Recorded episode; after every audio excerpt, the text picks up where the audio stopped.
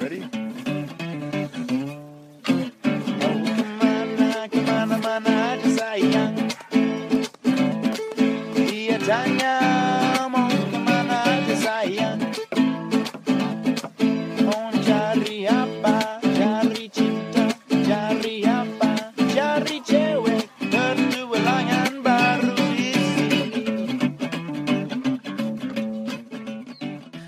Welcome back to Diaries of the Wild Ones. Once again, a huge thank you to Wild Earth Australia for supporting me in the adventurous lifestyle. If you guys need any gear for your next adventure, running, camping, climbing, hiking, you guys name it, these guys have it. So, go to wildearth.com.au and put in the 10% discount code Diaries of the Wild Ones, all one word, capital letters.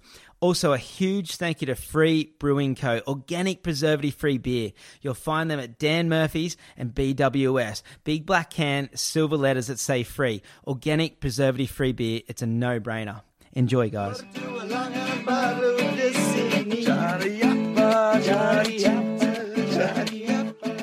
Okay, so this episode is part two with Anton, the barefoot Dutchman. So, this is the guy that's doing the world record barefoot walk to raise awareness for men's mental health. So, last episode, we got his backstory. But this episode, this is a conversation about Anton's relationship with mental health. And even I open up a bit. So, we're putting this out for whoever might need to hear it. You know, it always blows me away about how much this podcast has helped people's mental health. How many messages I get. It's just been so overwhelming. So I know having these chats means something to someone. Now, I really want to say that I live, like I myself live a really fun life, and I'm generally always really optimistic and happy. But we all have our moments. I've recently had mine, and I, something that I've realized is that you don't have to be a depressed person to be depressed. It's just life. We all get the rug swept out from under our feet sometimes. And when that happens, we don't always have the tools to deal with it. So reach out if you need it. Message me. I'll always reply when I can. Whenever I see it, I'll always try and get to it. Or tell your mates. Just talking about it helps so much. It was really hard for me to be vulnerable and reach out to my mates when my rug was swept out from under my feet, but they all supported me you know, they probably got sick of me talking about it until I got my shit together. But the thing was, they were always there. You know, it's what tribes do, people. We pick each other up when we trip over. So don't be afraid to talk about it. You know, don't be afraid to reach out to your mates when you hit that point, you know. Now, I hope this chat reaches whoever it needs to. Enjoy.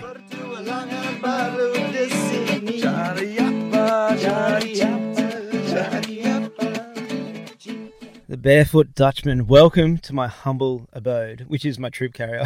I think you love it, man. It's uh, it's comfy, that's for sure. Do you know how many podcasts I've done in the back of here?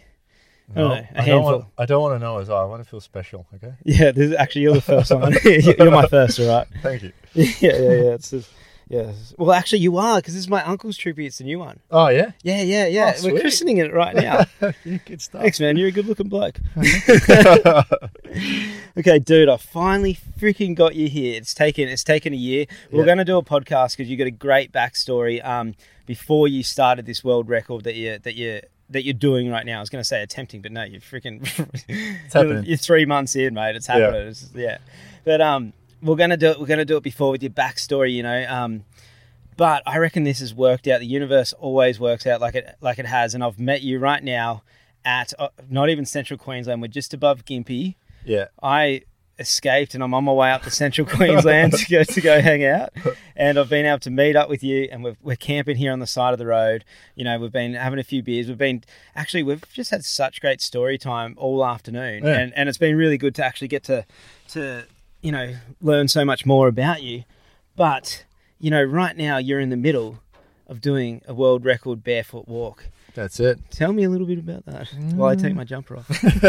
So it, is, hot. it is pretty warm out. I'm going to open some windows. Oh, that's all right. Um, yeah, I am walking um, barefoot currently from Cairns to Sydney, which is, like you said, it's all it's a Guinness World Record attempt, longest distance ever walked barefoot to raise awareness for men's mental health awareness and funds, of course. Um, yeah, and I'm three months in, a little bit over three months in now. Like I'm, um, what is it? Oh, I'm not really sure about the distance. I reckon around 15, 1600 k's in. But where'd you? This is what like where'd you actually get the idea? Like why why did you go? Okay, okay, I, I want okay for one raise awareness. You know what is it to you that wants you make to make to raise awareness for mental health. I'm, I'm actually guessing that's a whole backstory. Yeah. But also then then once you came to that point, where did the actual like okay how can I do it? Maybe start with that. But how, like where did the barefoot walk come in when you went?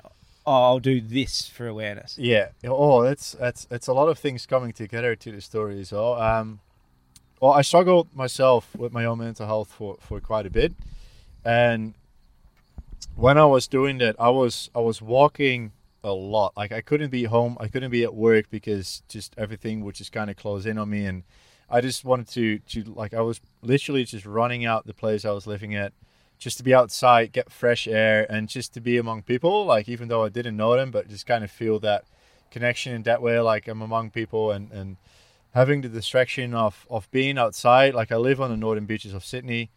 Um, which is, of course, it's it's a beautiful, um, But- beautiful surrounding. By, by mental health, like your own mental health, you said you're struggling. Like what we actually struggling with? Like if you if you, if you want to, if, if you don't mind. Yeah, for sure. That's that's what this walk is all about. Um, with me, it was pretty much Murphy's law. Like I've I've spent ten years, like a decade in the army. I've been I've done three tours to Afghanistan, um, and then leaving an environment like the army and, and going to do something else. Like most most guys don't really think about it, but you all of a sudden you come into this completely new world and, and you're not really prepared for it. You don't really know like what to do, what your direction is, who you are as a person because you've been this person of the army. That's who you were. and Well- all of a sudden you're this this this this guy in the, in, in a completely different world and Like you lose your identity. Pretty much, yeah. And uh, I didn't think about it too much before because I, I went traveling. I traveled a lot already when I was in the army. Whenever I had like a holiday break, I would go traveling, backpacking. Like I was just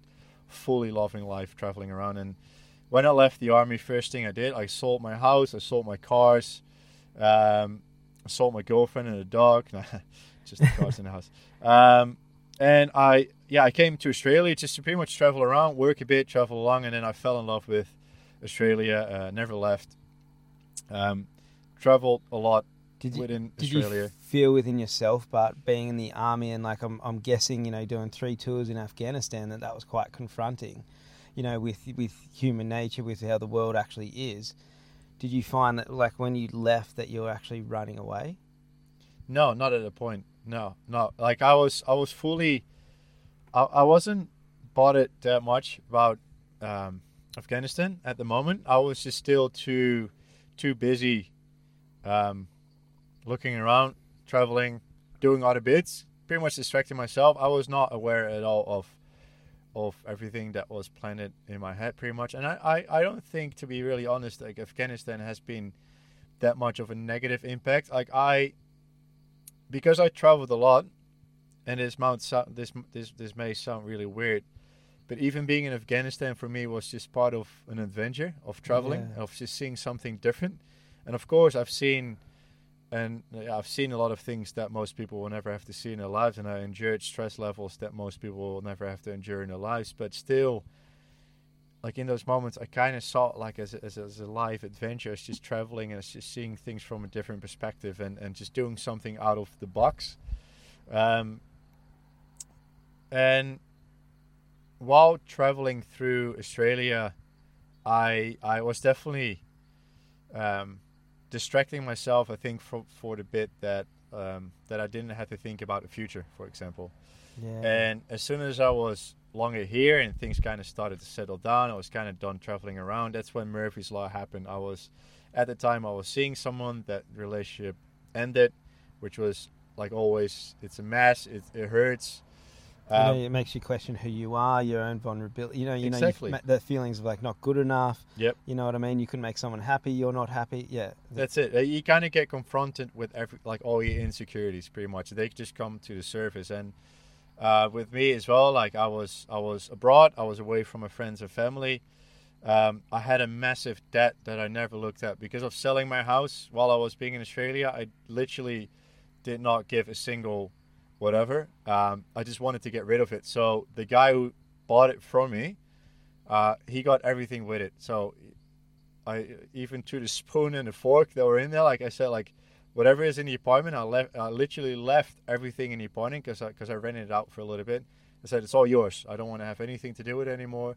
I just want to get rid of it. I don't want to have to think about it, which left me with like this massive debt. But I didn't think about it because I was traveling. I was just having a blast. Like, oh, whatever. Like, I'll, I'll sort it out later. Why did it leave you with the debt? Like, you sold the house, I sold the house, the, but the, the apartment, yeah. pretty much for the same price as I bought it for. But when you buy a house, you have all these Oh, extra all the costs. extra costs and and then you get a loan to like Yeah. refurbish, rebuild. Um, so all that was still standing.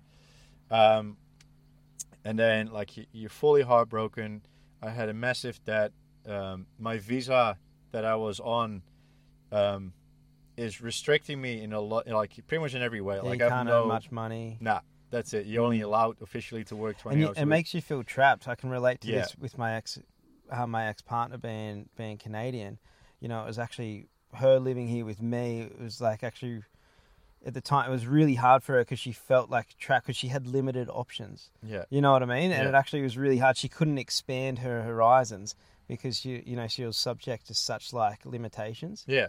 Oh, that was that was fully it, and um, then having to do a job like I started to love it afterwards. But while I was doing it, I started like I was working in construction. It's like holy hell, what am I doing in my life? Like I left Holland to like fully love life, and here I am standing on some job site, um, doing something I'm definitely not passionate about. Like it was more like it was it was tearing me down. The fact that I knew I had only like very few um, options of what I could do as a job because of the visa. Yeah. Then having to do the job, knowing I was not passionate about it at all, like it was just making me miserable. And like your job is like the most part of your day. Uh, being like fully heartbroken, having this all these insecurities coming up of where I was standing in life, not having a single clue what to do with my life, who I was as a person, having this massive debt that I was like, oh, I need to, I need to get rid of this debt, and it was only getting worse because you already have a debt, so you don't have money, so you have to borrow more and more money of the the people you have around you, and it was just like this downward spiral of just talking to yourself, like look at what you like got yourself into, like what a loser you are, um, to a point where, like I was fully aware that I should be very happy with, um, you know, like having Yeah. Having the ocean to look at like how many people would die just to live at the ocean for example or the fact of having a job and having an income but like nothing would get to me anymore. Like i was just numb. Yeah. like nothing that i should be happy about or that i was happy about. Like i was this most that- bubbly person as in like people would come to me for advice about life about like uh, like I would I would make them feel better and now I all of a sudden was this person in this massive negative downward spiral only talking to myself um And did, when you're in that, did you feel like you know you couldn't show it because you'd feel like you're letting the people down around you because you are normally that's that's something that I struggle with if if something's getting me down because I'm the same. People come to me for guidance. A lot of people come to me for my bubbly energy and to pick me up, and then you know it's it's been very hard for me to to show vulnerability. I had a moment. Um, you know, in a meditation a couple months ago with, with my friends in my in the in the room, and I had all this emotion come up, and my ego wouldn't let me wouldn't let me show it because I was like, no, they they bounce off me. yeah You know, I've got to pick them up, and then I just had this moment where I was like, cut the fucking crap, Aaron. You need to just let it out. oh yeah. and I just fucking let it out. And and what happened is that those friends actually supported me and was there, but it was like it was so hard to fucking drop the act. You know, yeah that it's just like you know, it's yeah. Oh, we, we, we all have this fear of being judged that like we we we're going to be seen like a certain way or like especially for us men, um, like it's ingrained in us is that showing emotion is weakness and we always have to be strong, especially around like a family and friends and, and, and our girlfriends and stuff like that. And well, for for me at that point it was as well like the friends that I was seeing at the time, like of course like being a, a, like a, a an expat, like a traveler at that point, like all your friends are travelers as well, and everyone was just having a blast, like from Thursday till Sunday or Monday. Everyone's just having the best time of their life, going out, going to parties, being on it, um, whatever. And I would be there and just like in the beginning, I, I did talk about it for a little bit, but then I was kind of like shutting off because I was in such a different vibe, and I felt like I'm tearing, like I'm, you're I'm bringing bringing, everyone everyone, down. down. Yeah, yeah. So I would be like in the same living room, but just silently disappear because everyone was just having a blast, and I was fully numb. Like I was dead. Like I was, I was just so sad about everything. I couldn't get into that same vibe as they were, so I started to distance myself more and more from it because I didn't want to be the guy that just sat there silently, um, like being numb. Wow, and you and you know it's funny? I I remember uh, a friend not too long ago. We were talking. I said, "Oh, do you remember this party? It was so much fun. Oh my god!" There's a party that I was at that like, and she and she said to me, she goes, "Oh my god, yeah, I remember that." I was like, I was actually going through something. I just found out this before. I couldn't even. And I was like, "What? You were?" It's like you didn't, you know, and no one had any idea. Yeah. And she was just there, and she was like, "Oh no, that was the most horrible day of my life." And I was Yeah. like, "What?" You know, Well, no idea. And I was like, "Why didn't you say something?" She's like, "Yous are all having so much fun."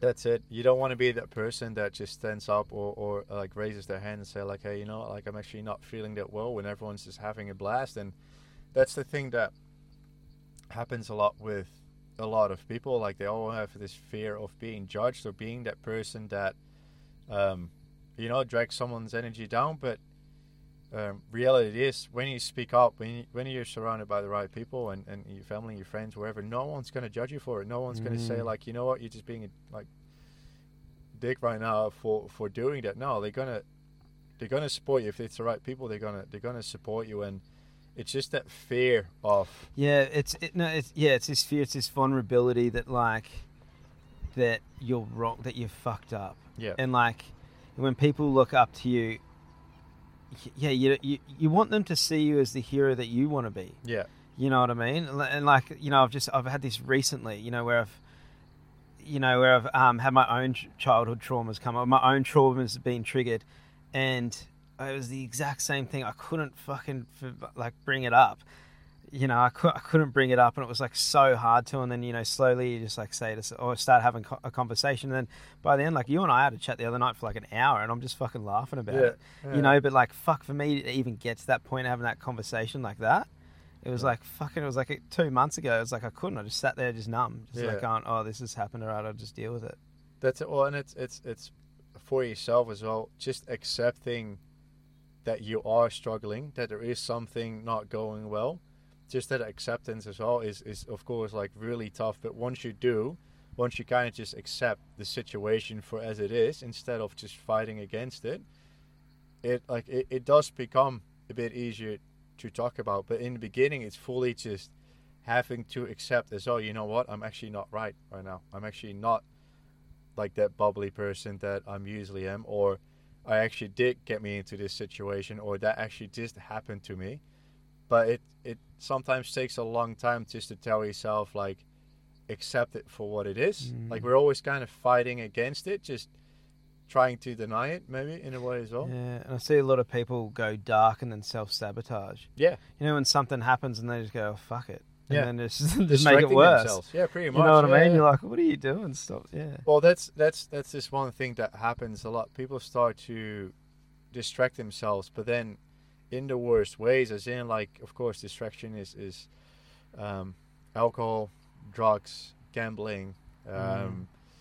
just getting yourself into trouble, pretty much because it's like this. It kind of numbs your thoughts. It kind of numbs the problem. It's not there that moment, so it kind of makes you. But it actually just gets you into more and more trouble. You're just adding more problems to whatever you're already having and that's when you get into that downward spiral that just seems like yeah never ending um, because you start to look for those distractions instead of just accepting what is and finding um, yeah little ha- solutions how are you dealing with it? Did you at this state of you when you're in this depression? Yeah. You know what I mean. Nothing's going right for you, right? Were you aware, like, of your mental state of what you needed to do? Like sometimes, like you know, things happen for, for me, and I like I know what I need to do, but I just don't have the motivation to do it. yeah Like, did you know what you needed to do? Did you know you're in a depressive state? I, I did at some point. Like um, I like I said before, I, I, I left the house. I started to walk endlessly, like six, seven, eight hours a day, just pace up and down this two and a half k stretch of beach, like from Queenscliff to to Shelley Beach, just pacing up and down, up and down, not having a single goal with it. I just wanted to be not home, not anywhere else. I just wanted to to be out and, and be walking. And um, Did any any of your mates notice? yeah, yeah. Sitting on the beach going, wait, he's, there he goes again.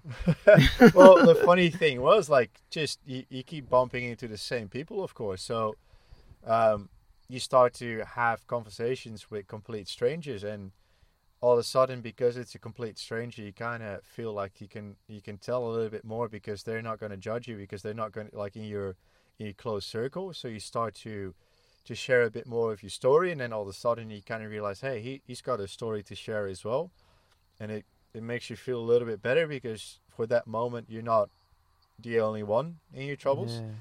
Yeah. Um, but I was I was doing that so often and and just getting so lost in my own negative thinking that I got to a point where I was kind of telling to myself like, mate, you can you can walk this beach up and down for whatever you want, but it's not going to change anything about your situation. If you want the situation to change, you're gonna have to change yourself. You're gonna have to to change your circumstances, like do different things because doing the th- the same thing over and over again, that's not where you're going to find the solution. That's not where you're going to find the answer. And um, I started to open myself up, and I and I remember um, one of my best friends bringing me to um, a lady that's like bit on the spiritual side, and she was doing readings, and, and she was like a like a, a mental coach as well. And of course, I was broke as hell. I had nothing. Like to be to be honest, like at some at some point, I was back uh, as a fully adult, like in my 30s, in a six bed dorm, sharing my room with 18 year olds that were just frothing about life and having a blast. And I was fully depressed because I had no money to go anywhere else. Like I, I had to stay in a six bed dorm in a bunk bed um, and then just go to work at 6 a.m. in the morning, but then wasn't able to go to work. I would literally start crying sometimes because I was just getting so like overwhelmed. Overwhelmed. Yeah. Um, Wow. so I was I was just getting to a point. Like, mate, like if if you want things to change, you need to change the things that you're doing. Um, so I just started to open myself up to Actually- things that I was just like really far removed from at first. Well, that point that you just said right then and there is taking responsibility. Yeah. You know, and this is the hardest thing to do because to take responsibility, you actually have to look at yourself, That's it. right? It's like the stuff we've been t- talking about. It's like, you know, like you're doing something that's not good good for you, Yeah. right? And you're looking, you can't blame anyone else. No. Right? You can try to and be like, that person fucked me over, this person's done this, or my job's done this, and fuck this. It's like, no, it's like it comes down to your responsibility for you to fucking do it. But it's like, once it is your responsibility, it's like, okay, like once you actually take that on, you go, fuck, I need to change this. It's actually having the courage to do it, which is even harder. Yeah. You know what I mean? It's like realizing it's one thing. Yeah. Oh, 100%. Fucking having the courage to actually do it is even harder. it's a, it's a massive step and it's it's getting way out of your comfort zone um but that's yeah that's exactly what what needs to be done in those in those situations as in like you can whatever happened to you you you, you can either become like a victim to it and just kind of curl up in a little ball and just lay there and just let it all happen to you or you can decide like i'm not letting this whatever happens into my life become who i am like I'm Mhm. not I'm not my situation. I'm a different person. Um and Well- that's kind of what yeah, and that's and that's the hardest thing because to be really honest, like people in general, we love to kind of hang in that um victim role Yeah. because it's just easier. It's easy to say everything is shit, everything is fucked, everything is happening to me instead of saying I'm responsible to how I respond to situation. I'm responsible for the outcome as well. Like no matter what happens to me, I'm the one I still have control of like some things that happen to you you have no control over. But how you respond to things and how you come out of it, that's what you have control over. and that's your power. That's the power. And, And as soon as you feel that, as soon as Mm. you take that first step of gaining that control and gaining that power, that unleashes this inner power that you that everyone has inside of you of pretty much doing whatever you set your mind on. Yeah. I was just thinking I was just thinking, fuck yeah, like it's so hard to have your power sometimes, you know, like to to to have that. I was, but I was just thinking, like when you said, you know, like being the victim, right? You know, um, there's there's two sides of that because being the victim's not going to get you anywhere. But where people think, okay, when something happens, I think it's pretty important to feel the emotions. Oh yeah. to to feel it and then to like because I think you know someone was like no I'm not the victim. Fuck it. I'm getting up. I'm gonna go live my life and suppress it and just go fucking band-aid it and go Oh, have yeah. fun. Like it's funny like this shit happened to me recently and I just I was like my normal self would have packed up everything going fuck it I'm going on a trip and sending it you know that's what I've always ever done every time I've fucking broken up with a girl or every time I've like fucking quit a job or something's happened that I haven't liked I've gone fuck it I'm going you know what I mean? Yeah, and I just yeah, go have a sick time. This time I was like, I don't want to do that this time because this is a pattern. You know what I mean? The same things come up and like I need to sit here and feel this. Oh and yeah. feel this emotion so it fucking scars me that deep that I don't want it that I don't want to allow it to happen again. yeah. You know what I mean? I just remember thinking like it's not I'm right now I'm not being the victim because I realized I created it myself. But I'm like I don't want to fucking do this again. Oh yeah. You know what I 100%. mean? It's Yeah. like, and then the hardest thing is to step into your power. But it was like, it was this weird thing at the start. And the only reason why I say this because I was contemplating, I'm like, am I being the victim by feeling this?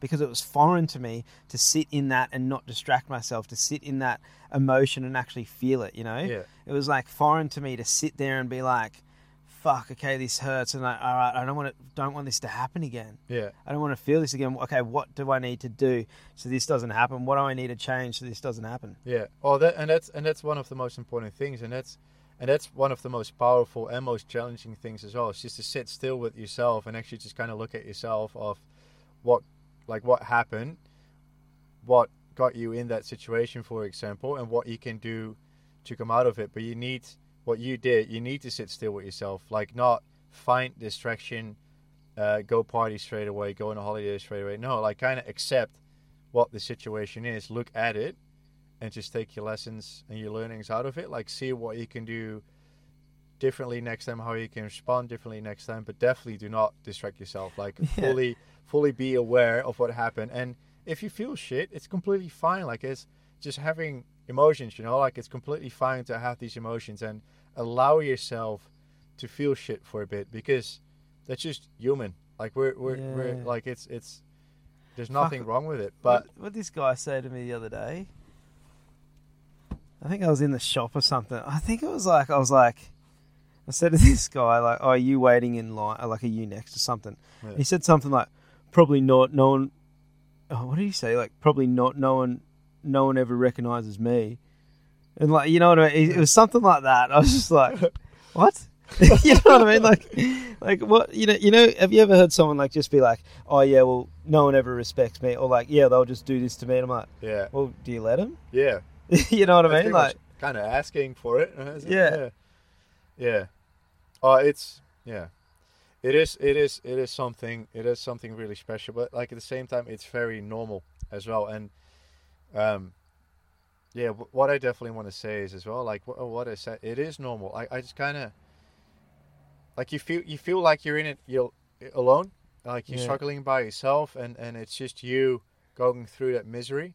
Um, but it's not like every person you meet on the street has that background story, has something to tell you, has some Mm. experience within, like with their mental health. Um, and and you definitely don't have to do it by yourself. You're not in it by yourself.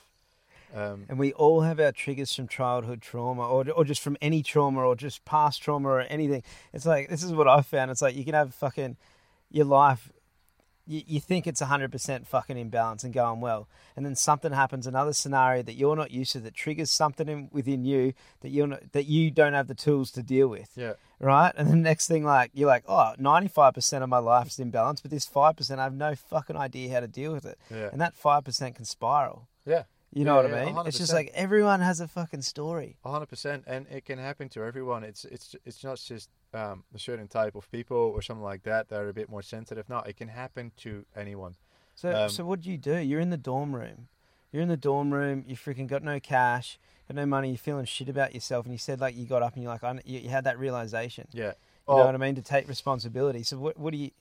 I, Like- I just started to open up myself for new experiences and for new input. For like, if you if you keep doing what you always done, you're always going to get the same end result. So I, I just thought like, if I need to, I need to change things up. I need to open up myself for new experiences, for new input. For so I I, I um I didn't of course I didn't have funds for like any professional help. That that's quite expensive sometimes. I wasn't aware of the free helplines or anything like that back then. Uh, but I did. I, di- I did have money for this one session with someone, and I, I told them up front. It's like you know what, like I only have money to do this one session. I don't want to, like, walk around in circles. I, I just need something. I need something to hold on to right now. I need something to learn from or to to try or anything. Um, so she did. She actually just kind of said like, hey, there is this um, this mindfulness book that I, I would love for you to read. Um, it's called uh, Mindfulness Finding Peace in a Frantic World. And I want you to download this app. It, it was Headspace. And I want you to learn how to, to meditate, to, to learn how your mind works, and that the thoughts are just clouds passing by. They're not you. You're the like. Uh, uh, uh, it, it was beautiful how she told. Like, I'm not. I'm not sure if I'm gonna do it well, but you're the blue sky. You're there. You're always there. Clouds are like thoughts are just clouds passing by, and sometimes it looks gray, but that's just your thoughts. It's not you. So those thoughts will like pass by, and you just have to like whenever these these thoughts are taking over your mind, and you start to become, or you start to think like you're just gray and you're just down. It's like nah, you're blue. Your thoughts make you kind of think you're gray because you're becoming your thoughts, but you're not your thoughts. Like thoughts are just things that come by. We have like thirty thousand of them of a day but they're not you. They just come and they go and just observe them. Like don't judge them, just let them pass by. And once they pass by, you just become back to like the blue sky again, which is you. And I, I just like it was just like a really simple, basic thing to kind of understand how thoughts work and how they're not you as a person. Like you can get lost in your thoughts because you have so many of them day of uh, uh, of them on a day, and when you keep talking to yourself and no one else as well like you, you start to make yourself believe that is you but it's it's actually not. And that was like the first small like little tool. Just cutting yourself some slack. yeah. Just be Mm. kind to yourself. Like oh that's one thing she definitely mentions. Be kind to yourself. Talk to yourself as if you would talk to your mate. Like would you talk to a mate right now like you would you are doing to yourself right now like why would you talk so down to yourself why would you Mm, make yourself feel that way you wouldn't tell that to your friend do you and yeah. it's like just putting into a, a different perspective I was talking to Rio the other day, and um, you know, I was sitting there going, "Fuck, mate, I'm so fucking dumb. Like, why did I do this? Like, why did I go and do that? Why did I make this decision? Why did I go do that? You know, like." And he goes, "Dude, are you going to get anywhere beating yourself up?" He goes, Exactly. "W- "Are you going to get anywhere?" you know, Yeah. just putting yourself down and call, calling you an idiot. You know, he's like, "Where are you going to get? Nowhere." yeah, no that's it you know what I mean? If you don't want to do that shit, yeah if you don't want this result to happen again, don't do that. Yeah, you know what I mean? Yeah, It's it- like it sounds so simple, but it's just like I was like, what? You know what I mean? And he's just like it just resonated so much, and that that stuck with me. Where it was like, you're not going to get anywhere calling yourself a shit cunt. No, no, like, that's you it. know, straight to Yeah, the point. Words, it you know what it I mean? is it is pretty basic when it comes to that like just talk Mm. to yourself as if you would be talking to your best mate Yeah, um and of course like there's nothing wrong with just like being being tough on yourself every now and then like we need to build that resilience as well just for whenever time gets tough again but just be gentle to yourself like whenever tough like times get tough um and just feel shit let yourself feel shit for a bit but learn the right tools as well to to find those trigger moments like to to find out what triggers you and why you respond a certain way so you, you can change it and find the right tools to learn for yourself to come out of it as well because it's so easy to get stuck in that negative thinking in a downward spiral because it's comfortable because it's easy. It's way harder to pull yourself out of it. But then for example by doing this walk i want to show as well that your mind is by far the strongest muscle you have. It has the capability of of lifting you like out of this this deep dark hole and pushing you on top of a mountain. But you need to train your mind like you would train your biceps in the gym, for example, or your legs or your back, whatever. Like we all love to, like, kind of work on whatever muscle we have, or, or whenever you like good at tennis, you, you focus all the, the, the strength you have on, on becoming good at tennis. We we have to put that same focus on training our mind because our mind is capable of, or we are capable of doing whatever we set our mind on. We just need to find the right tools to do it. Yeah. It's like um when Rio said uh you know, you practice anything, you'll get good at it. And if you practice like hating on yourself, you practice like thinking bad thoughts about yourself, Yeah, you're going to get good at it. that's it. You practice. That, that's been really hard. I did this. Um, I did, did the most hardest meditation of my life, and, and I won't go too too into it. But I told you about it. It was like last Sunday. Yeah. You know, I was really struggling with some of the decisions that I had made in life, and why, um, with some just a, a few things I'd done. Like, why did I go and do something that was so unhealthy for me? And I was like, I need to need to need to see this. You know, I, I did some breath work and some stuff came up, and I was just like, I need to I need to look at myself. And I went and got a hero dose of mushrooms and I put a mirror in front of me, and I fucking meditated and looked straight into my eyes, and I fucking looked there in my eyes, and I was feeling like this like lost little boy, but all I saw, looking back at me, was a man, and I had this realization. I was like, holy fuck, like I'm I'm a man, and I'm sitting here. I took I'm taking my own like masculinity away. I'm taking my own power away. My mind's doing that. Right now the mushrooms are showing me that who I'm looking at, it's okay. That person's okay to like have made those decisions. It's okay to be on that path. It's okay to like you know, it was saying I wasn't wrong. Yeah, You know what I mean? And it's like saying you're not wrong for being you. You're not wrong for fucking having these feelings. You're not wrong for, you know, um, this. It's like, you know, I don't know. I don't know. It was just so fucking powerful. yeah, But it was so hard that I knew I was going to have to look at myself. You know what I mean? Because I was Yeah. like, I was sitting there and I was like blaming other people. yeah, You know, and I was Yeah, like, yeah. no, I was like, I did this, I created this. And I was like, but how? Why? How yeah, did I suddenly get to this point? Fuck, I need to look. And it was like, I couldn't, you know, yeah. I had to look at it. That's it, and that's and that's the hardest thing, man. And that's what I said as well. Like it's the acceptance. Like it's Mm. one of the hardest things is just to accept where where you at and and what you have to do to come out of it. And that it's just it's so uncomfortable. We we all love to curl up in this little comfortable warm bubble and just stay there and pretend nothing is nothing is happening or nothing is wrong. But some we we just have to accept sometimes. No, something is wrong, and this is what we're gonna have to do. And like the thing we're gonna have to do is look ourselves into the mirror, and and just yeah Well, it's like if your car's breaking down, the oil light comes on. If you get, no, Yeah. fuck it. yeah Just keep driving. It's going to blow up. yeah But if it. you go, oh, fuck, there's a warning light there. Let's pull over. Let's sort this shit out. yeah. You know what I mean? it's gonna catch up with you like anyway like it's gonna catch up with you no matter like how many times you stick your like your head in the sand uh, you pretend there's nothing wrong Mm.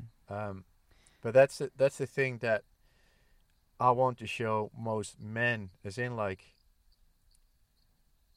a lot of men like I said before as well we're ingrained to think that showing emotion is a weakness Mm. that we always have to stay strong. Um, don't cry, man up. Um, and it's so such an outdated belief, but it, it's getting to so many men because because of that, they won't do that. They won't speak up whenever they actually need to. They won't show any emotion whenever they need to kind of like unload a bit. They will all keep it to themselves. They all keep in that negative self-talk to themselves, which is leads to like insane numbers of anxiety, depression, and the worst case, suicide. And it's all because of just having that outdated belief that the emotions that we just shared that that is a weakness, and it just needs to be shown. The opposite is true. Having these emotions has nothing to do with your masculinity. It has nothing to do with being man or woman. You're human at first, and every human has emotions, and we're all allowed to show them, especially when in need.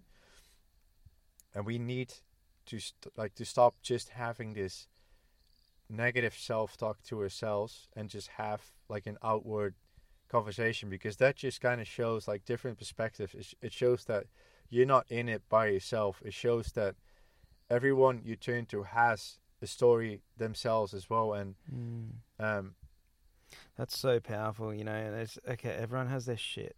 Yeah. Everyone has their shit. I, man, and I hope he doesn't mind me sharing this, but um, one of my best mates, I had a, it was so fucking traumatic.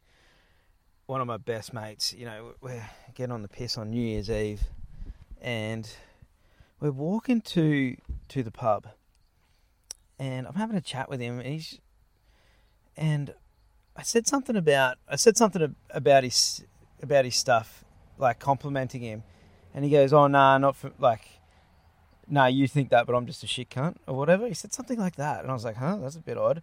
I didn't really pick up on it, but he said a couple of things like that that was just like, "Oh yeah," but you know, just not loving himself. Yeah.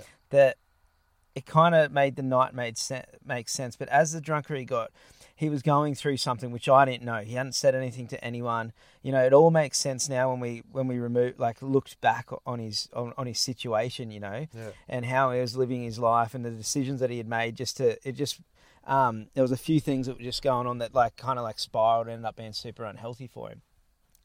But it gets to this point that we're you know we're on the piss, and he ha- he says a couple of things that like I didn't really pick up on that kind of and made sense, and then we're sitting there and we're pretty drunk at this stage, still only early, probably like nine o'clock or something, and my mate's standing next to me. We've just gotten a beer, um, and we're standing back at the table. We're at well, like one of the um, you know, uh, stool tables. You know, like the the Yeah. the, the and um, he just he just goes, you know what? I'm nothing but a. He go no. He just goes, no, I'm nothing but a shit cunt. Like kind of s- says that, Yeah. and then he goes, fuck it, I'm doing it now. And he grabbed my schooner glass and grabbed his schooner glass, the two beer glasses, and smashed them together, and then grabbed it and went straight for his throat with this big like sharp bit of glass. Yeah. And this all happened so quick, and he's standing right next to me, and I'm like, fuck, and I've grabbed him and grabbed his hands Yeah. and tackled him to the ground, and now him and I are wrestling while he's trying to fucking stab himself. Yeah. And then everyone thinks we're in a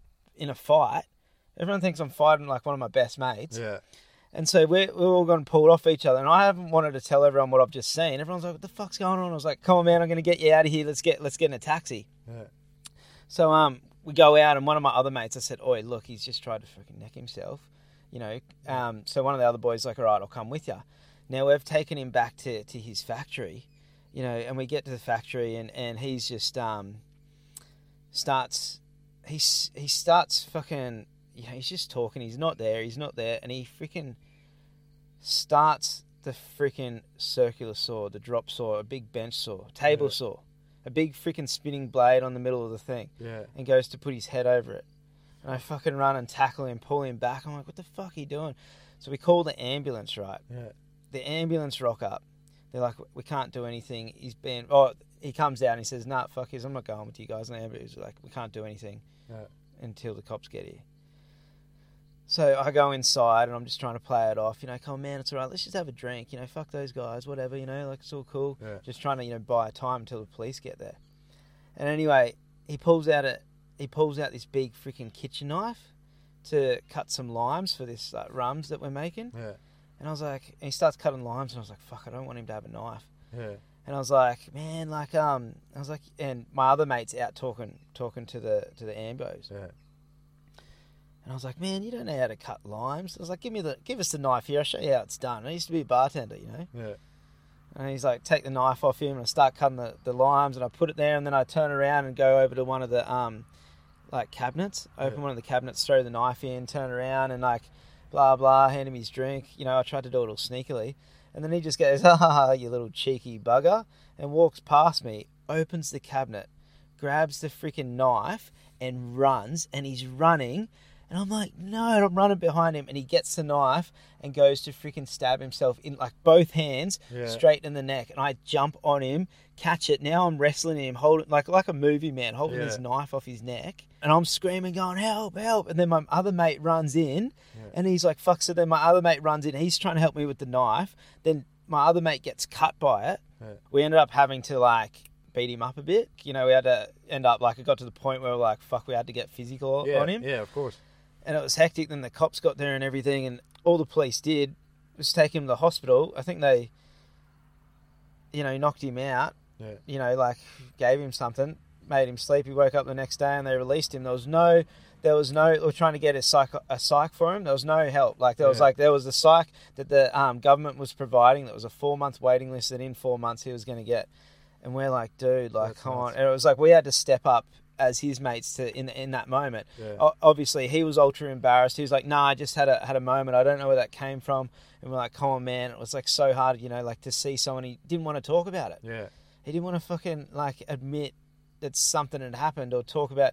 And it was really hard, you know. We kept working at him, and, and, and we got it out in in bits. Yeah. And you know, now he's actually he's he's quite healthy. But you know, he? Yeah. Okay. Yeah, yeah, yeah. Now he's back to fine. But it was funny. It's like that guy. When I look at him, he's the coolest guy I freaking know. Yeah. Right, he's the most talented guy I know. He's the guy that's always just lived his life how he's wanted to live it. You know, Yeah. he's he, to me, he's I'm ultra inspired by him, right? Yeah. And I could never see that he, like, it, it was just I never knew it would come. Yeah. You know what I mean? And then suddenly, the guy that I thought would always be on top of the world, I'm fucking like, like Wrestling holding a knife off Yeah. his off his neck. Yeah. You know, and like he's back being that gu- that guy. Yeah. But you know, there was a few events that happened. You know, he lost his license. He hurt himself. He couldn't surf. He's living in a factory. Um, he could just to save on rent, like Yeah. same place where he works. You know, he wasn't um getting out in nature. He was like very limited, and he sat there, and it just it spiraled, man. Yeah. It just spiraled, and that's the that's the thing that I've I've noticed. Like when you lose your power, it can just spiral and spiral. You know. And I, I can like it just shows as well, it happens to everyone, and it shows Like- as well. Like like you said, like you, you didn't know up front, like you didn't know there was something going on. Like it could. That's why we have to be kind to everyone that we meet, as well as in like in a way that you don't know what the person actually is struggling with. So if someone is a bit grumpy or someone just gives you a little bit of shit, don't respond in the same way. Just kind of ask yourself like, oh, what is he like? What is he dealing with? You know what I mean? Like, okay, of Mm. course you got some douches out there, but in general, what I what I notice now on this walk as well, even more so, every single person I meet has a background story, either had or has been or, or like has been or is struggling with something. So it just shows that it's it's it's with everyone, and especially even more so right now with all this COVID crap that's going on. The numbers are going through the roof, so we have to be even more kind to to pretty much Oh. everyone, just to. It, it, that's sometimes all it takes, you know. Like it's just a bit of kindness, just just asking, genuinely asking, "Hey, how are you doing? Like, is there anything I can do for you? Do you want to have a chat?" Or just the fact, like that, you hold space for someone to have a chat could be enough already. You don't even have to have the perfect chat. You don't even have to answer anything. You don't like because a lot of people feel pressured in a way like they feel like oh if if a conversation goes about like a heavy topic, you need to have like the most perfect answers. Now, holding space for someone can be Everything. like everything already. So that's just sometimes all it takes for someone to feel better, and that's what we need Mm. to do more, especially right now. It doesn't. I was just gonna say, like my mate, he's not a depressed person. He just had a depressed moment, in his life. Yeah, That's was that's a fucking huge, powerful thing I think to say because it's like the moments that I've had in my life. You know, I'm a fucking very positive, happy person, same. but I've had depressed states. yeah, You know what I mean? I've had states where I haven't known how to fucking climb out of it. yeah, You know, because I haven't had the tools to. That's it. you know? And i'm like i'm i, I consider myself so blessed. I was, I was thinking about this for some of the stuff that's happened. I was like fuck imagine if i didn't have like such an amazing like um friend group around me. Yeah, you know what i mean? Like such a support network. And i was thinking about like what about people that don't? Exactly. i And just that they they don't know how to find these tools or even how to talk because they never had to or they never got taught as well. Like it's it's never been, it's never like because it's been such a big taboo for so long because of like the 30s, 40s, 50s, uh, even 60s. Like they made such a big taboo out of like mental health. You know, like Mm. they will put him into like a psych ward straight away. It makes people scared to even like either learn about it or talk about it for that same reason. So a lot of people don't even know know how to or where to look for that same fear of of being found out or being judged or or whatever. And that's and that's the worst bit because like yeah, we we got lucky for example that for some reason something came on our path that or, we have friends around us that they kind of guide us and that's that's sometimes just all it takes. But a lot of people do not have that environment, do not have that set of friends around him or, or just do not have that one trigger moment that gets to see him things from just that little bit of a different Mm. perspective. what has this walk so you're you're walking barefoot, right? You're Yeah. walking barefoot every day. You've been doing it for three months in Yeah. all types of weather, Yeah. right? What has it done to your mental state to go out and just do something that's incredible? Um, it's it's Like, one, do- yeah, it, it, it's a massive roller coaster. That's for sure. Like I'm all I'm all over the place when it comes to loving this walk. I'm definitely loving it, but it's just it's tough. Like it's definitely tough walking on the Bruce Highway that I'm doing right now. Like if I would have known up front that roads were going to be made out of gravel, I probably would have never thought about it. But I'm invested now, and it's doing the trick. And what it, what it's what it's doing for me personally is like one thing one thing I learned in the army as well like they like especially in training they always bring you to your limits and then then they take you over those limits. Like in movies it always seems like oh they're just yelling at you and you have to do all this stupid stupid shit.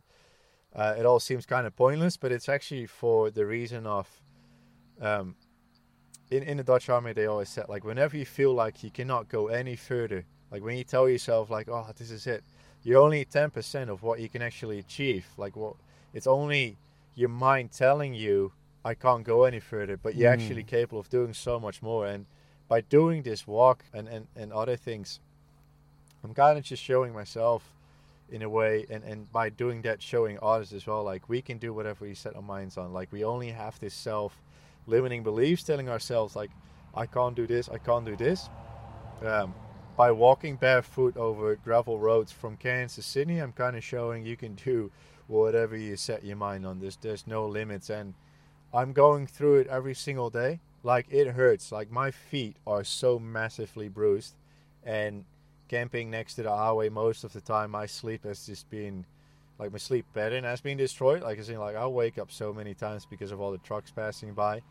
But in a way, I just kind of see it as as um, another way of just proving myself, or not just proving, feeling like feeling that power that's in every single person of you can you can get over that like it, and as in with everything. So when you're struggling with your mental health as well it can feel like like you can't go any further but that's only when you're at 10% you have so much power inside of you and that's what i meant with like training your mind as well. Like your mind is the strongest muscle and by going through all these like different days like every day is a surprise on this walk and every day something beautiful happens but every day it's it's a struggle as well of, of just getting through that physical pain Yeah. but it's just showing like your body like your mind is is, is, is capable of pretty much pushing through that as, as in with everything else in life What's the magic, the most magical moment that's happened on this walk? Ooh, good question um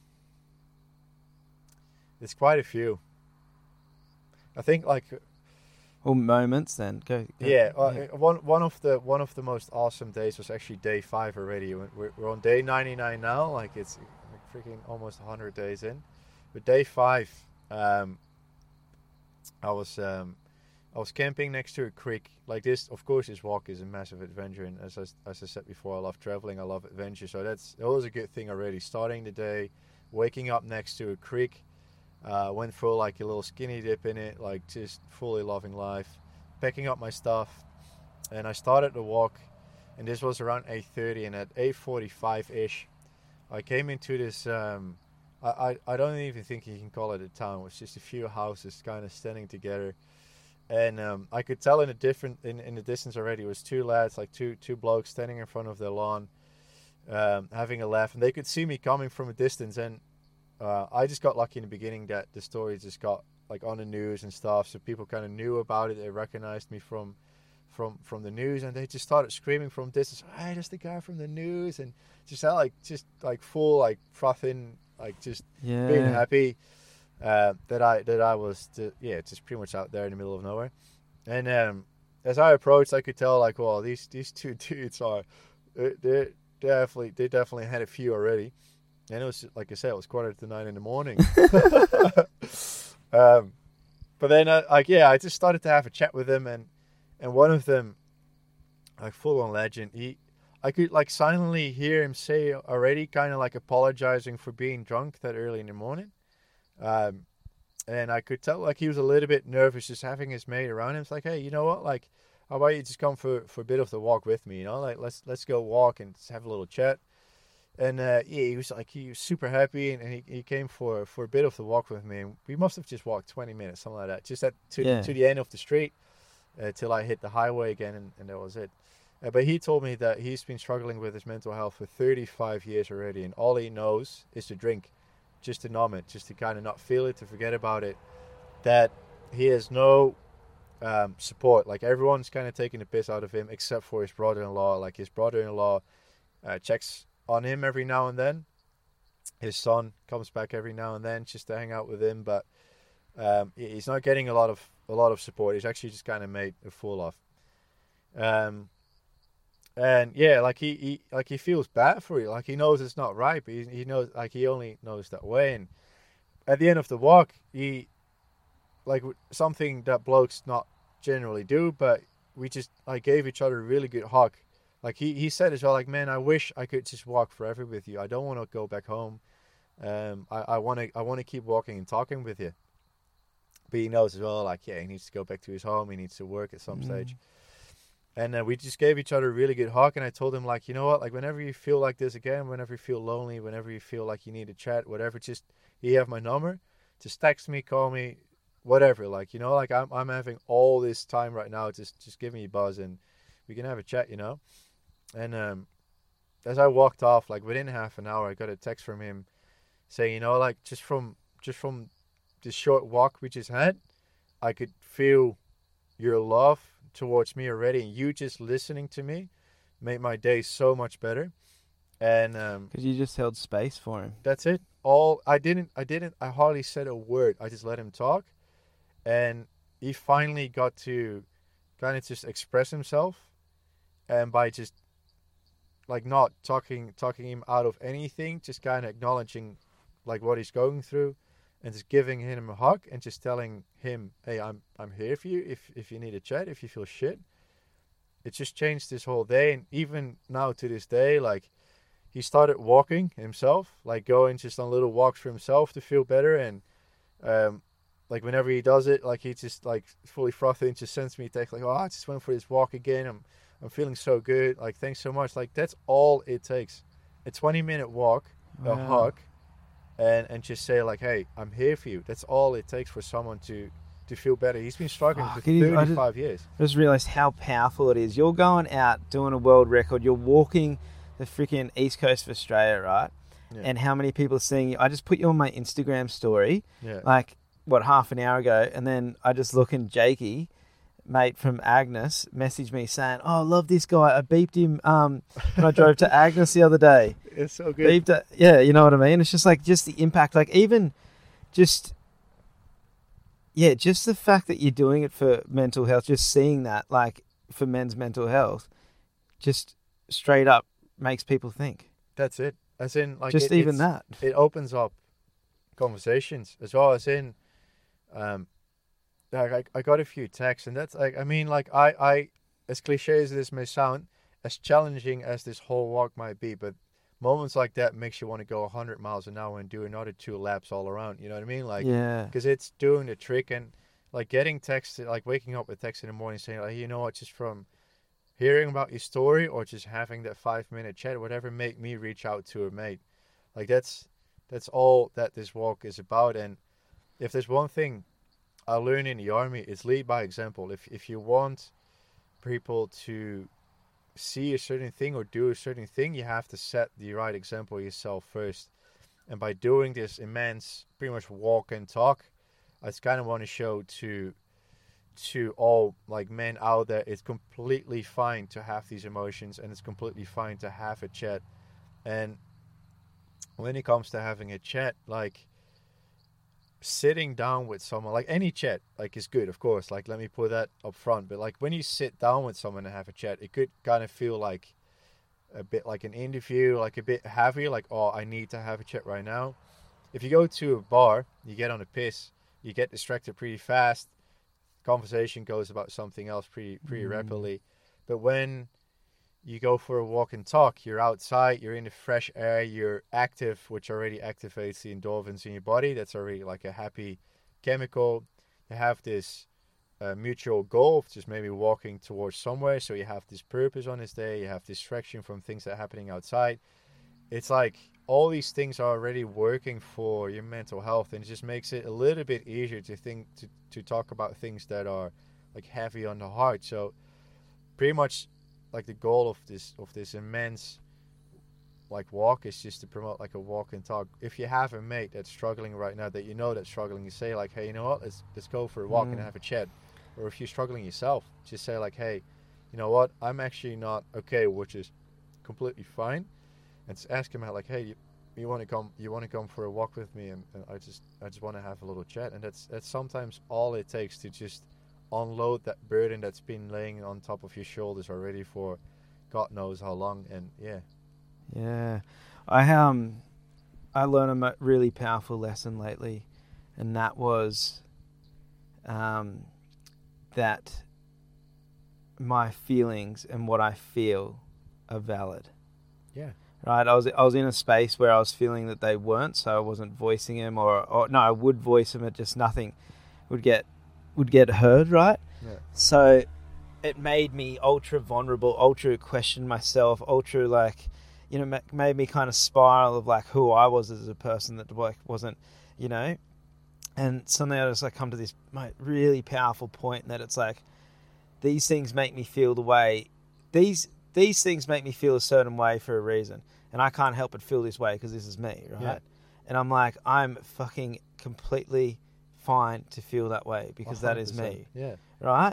And so it's like my feelings are valid. Yeah. And it was like just this huge thing that kind of like brought my power back, which was like, oh, my feelings are valid, right? And it's like, okay, okay, so if my feelings are valid, then it's like, oh, I can step up and like act appropriately because before that I was just thinking, oh, my feelings are not valid or just whatever, I'll just deal with it. Yeah. You know what I mean? Yeah, oh, I just yeah. have to, th- this person doesn't care what I feel, so I'll just deal with it. Yeah. And all that did was just fucking fuck me mentally. Yeah. You know what I mean?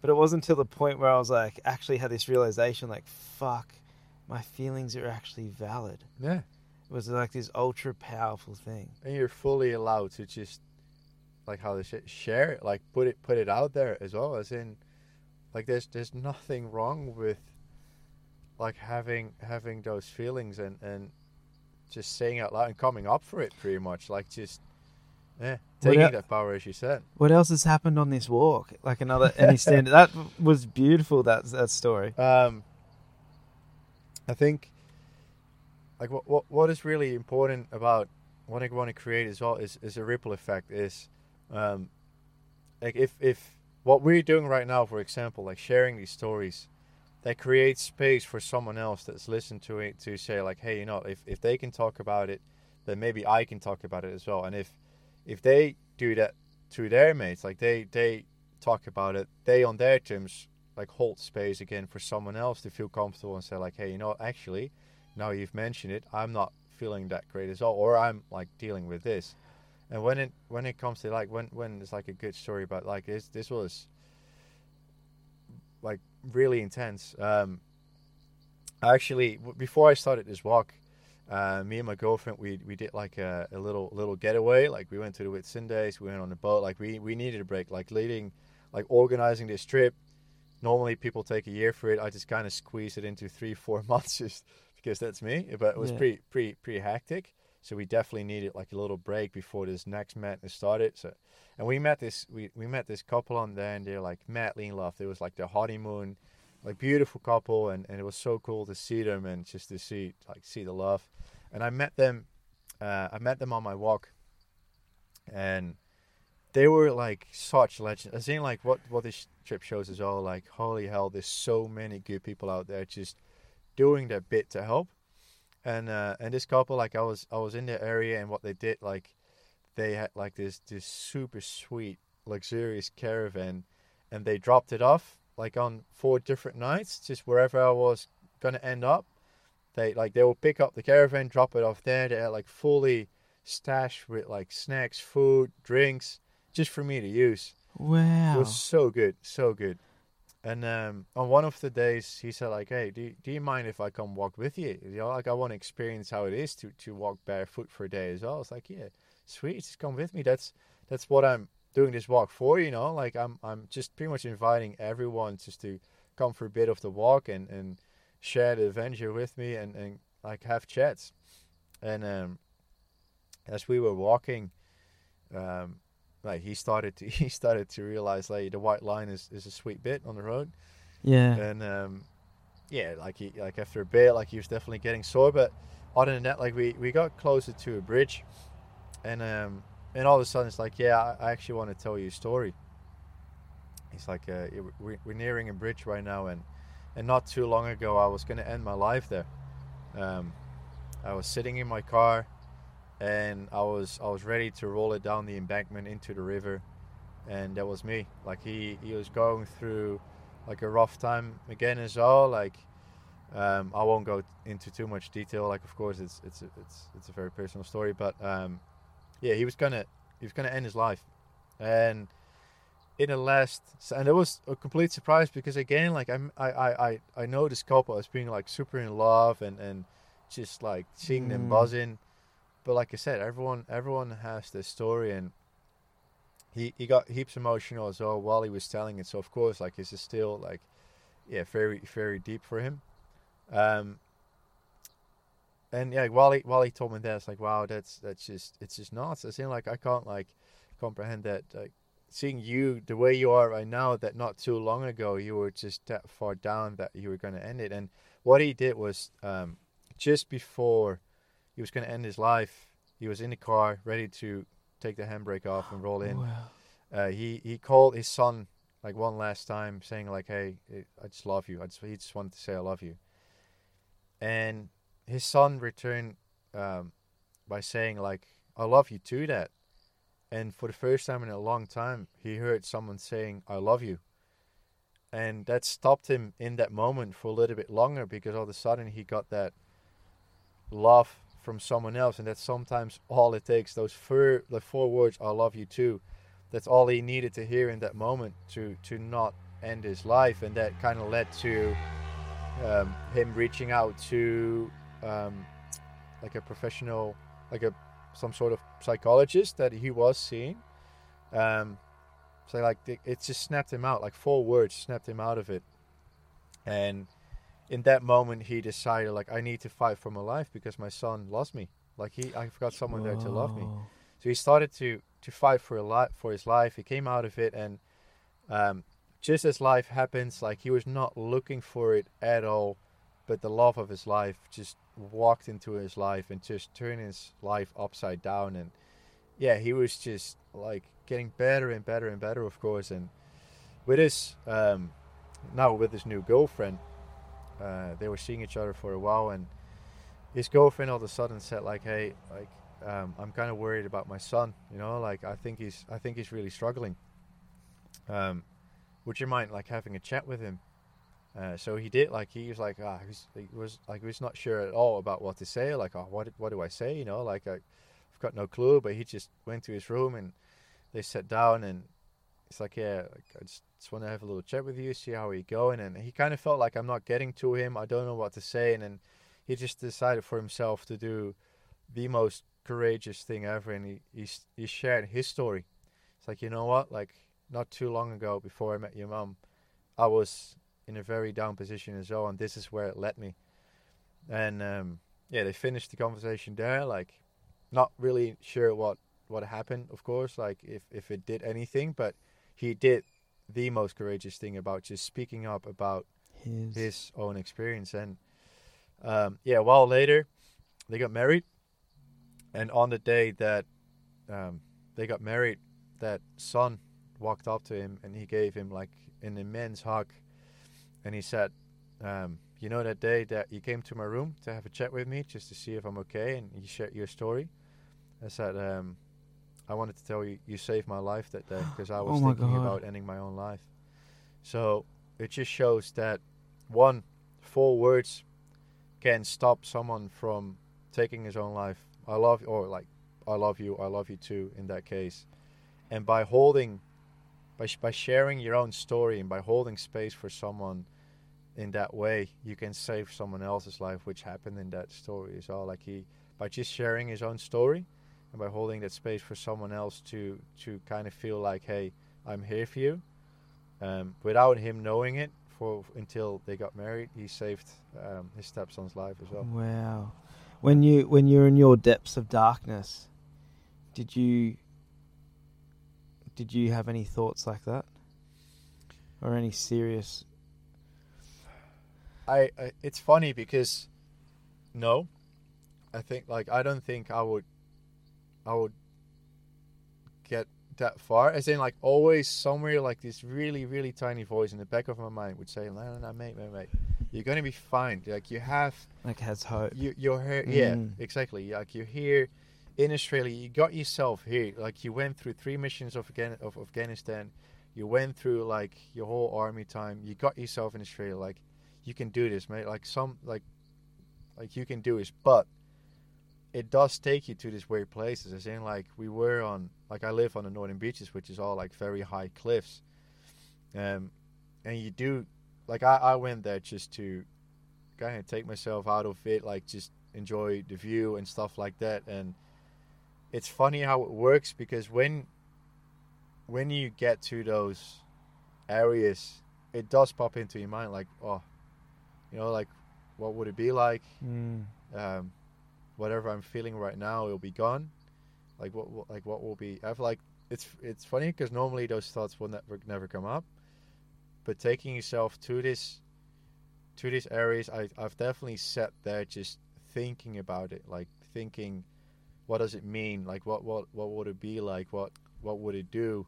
But then again, like oh, but what would it do to my family? What would it do to my friends? Mm. Uh, stuff like that it's it's crazy. And then, like I said, like I've I've always had that little voice always talking to me, saying like, "Nah, mate, you you've made it this far. You can make it past this as well. Like just keep going, keep going, keep going." Um, and like it took a while. Like um, it's it's definitely not easy, and we we should never look for an easy way out. It's never going to be quick. We, No. we should never look for that one answer that will fix it all. It's always just. I think the, the solution is in, in just a lot of small things combined together that will get you out of it. Mm. I um. Fuck, this is gonna be hard to share. so, you know, I, I think I've I've experienced two two types of depression in my adult life, and one was like this this three days where I had to run to the forest. It, was after breaking up with my ex girlfriend and the one that I was with for seven years, and the, the suddenly suddenly I just fell one day. Oh, actually, well, what happened was is I went on my first date with a with a girl with another girl, and I was out and just as how the universe does, I fucking run into to to Lexi while I'm on this date, and it just fucking shattered me because it was like no matter what, like this is that just cemented it. There is no going back now. She's seen me with another another woman, you know. Yeah. It was probably four or five months after we had broken up, you know, and we'd been together for seven years, and it just fucking like it just I just spiraled and I went straight to the fucking forest and I could not have a positive thought for fucking like three days. And then I remember I, like I went looking for her I couldn't find her and I just had to talk to her. I just had to fucking oh man, I just I just had to and I, I went around to her sister's place and I was bawling my fucking eyes out. And I was like, I need to talk to Lexi. I fucked up, I fucked up. And the next thing, you know, Lexi's called me and in in true true her she's an amazing woman, but in true Lexi fashion, just starts fucking going off at me. and in this one moment, I just remembered, and it just snapped me out of it.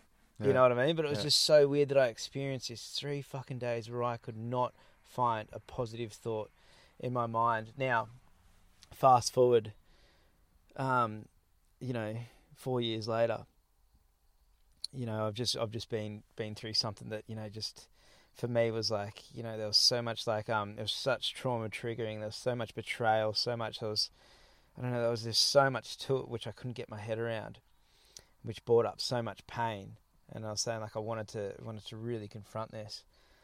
And you know I was really having trouble like fathom what the fuck happened and like why someone would do something like this or like what you know like just just everything I was questioning within myself.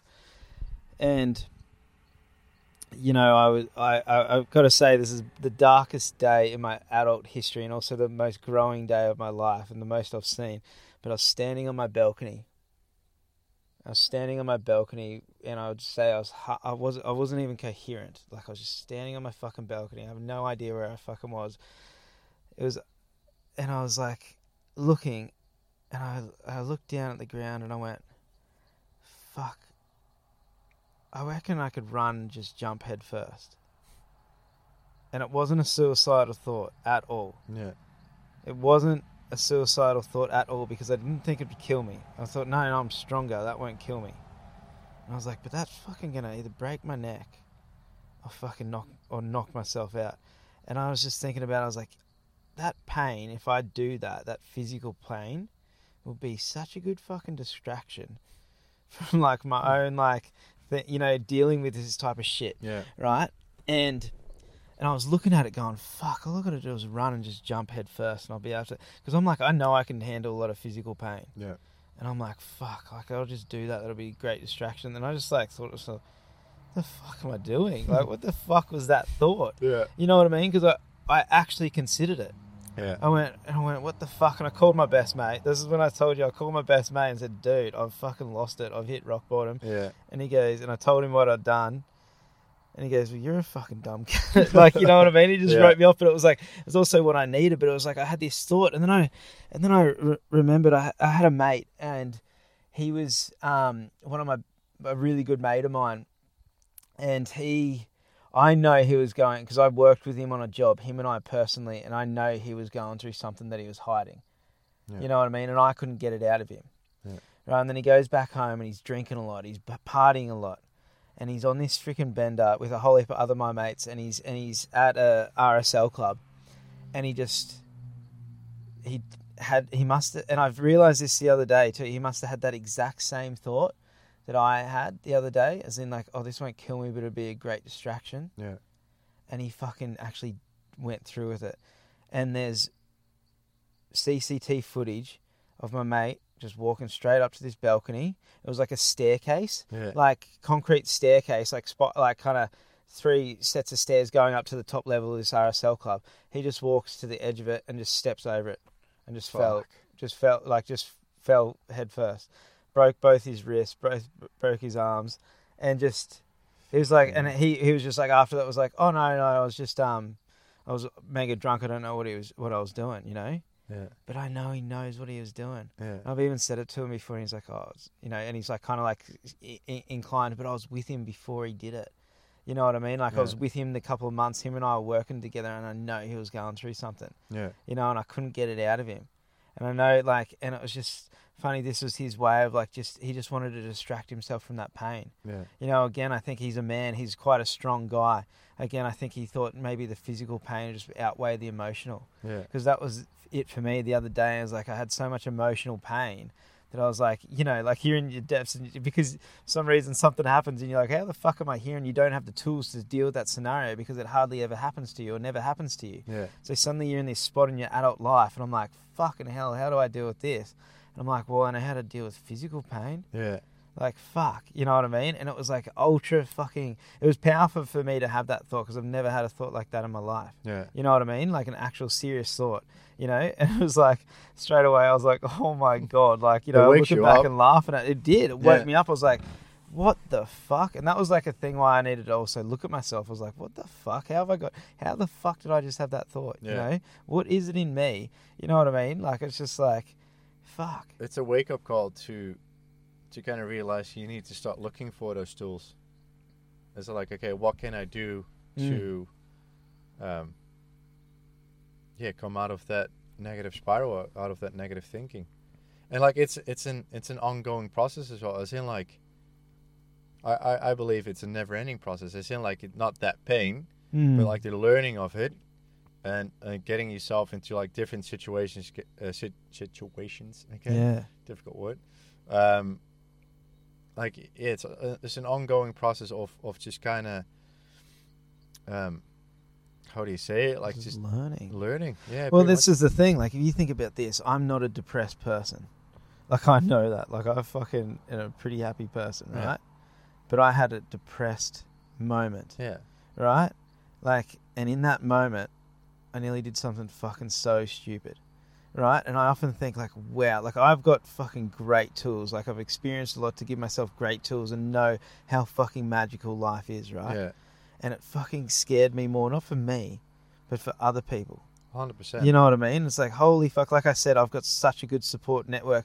I I told you that that gift that got sent to me today, just Oh, from yeah. from a friend, just literally just feeling my energy from away and just like, oh, something's not right with him right now, and sends me fucking like her heart, pretty much. Yeah. You know what I mean? Like, whoa, what a spiritual lady. Yeah. And sends That's me her necklace, just saying this is, and saying like this is her most prized treasure that it protects her, and she's like, I, I, I want you to have my protection because she had a fucking dream. Yeah. you know what I mean? She had a dream about me Yeah. and sent me something. I haven't even talked to her. I don't even know when the last time I saw her was. You know what I mean? Yeah, but like, yeah, yeah. what an amazing support network I have. I'm thinking like, fuck, like that guy that you met that was drinking. Like, what support network? You know? Yeah, exactly.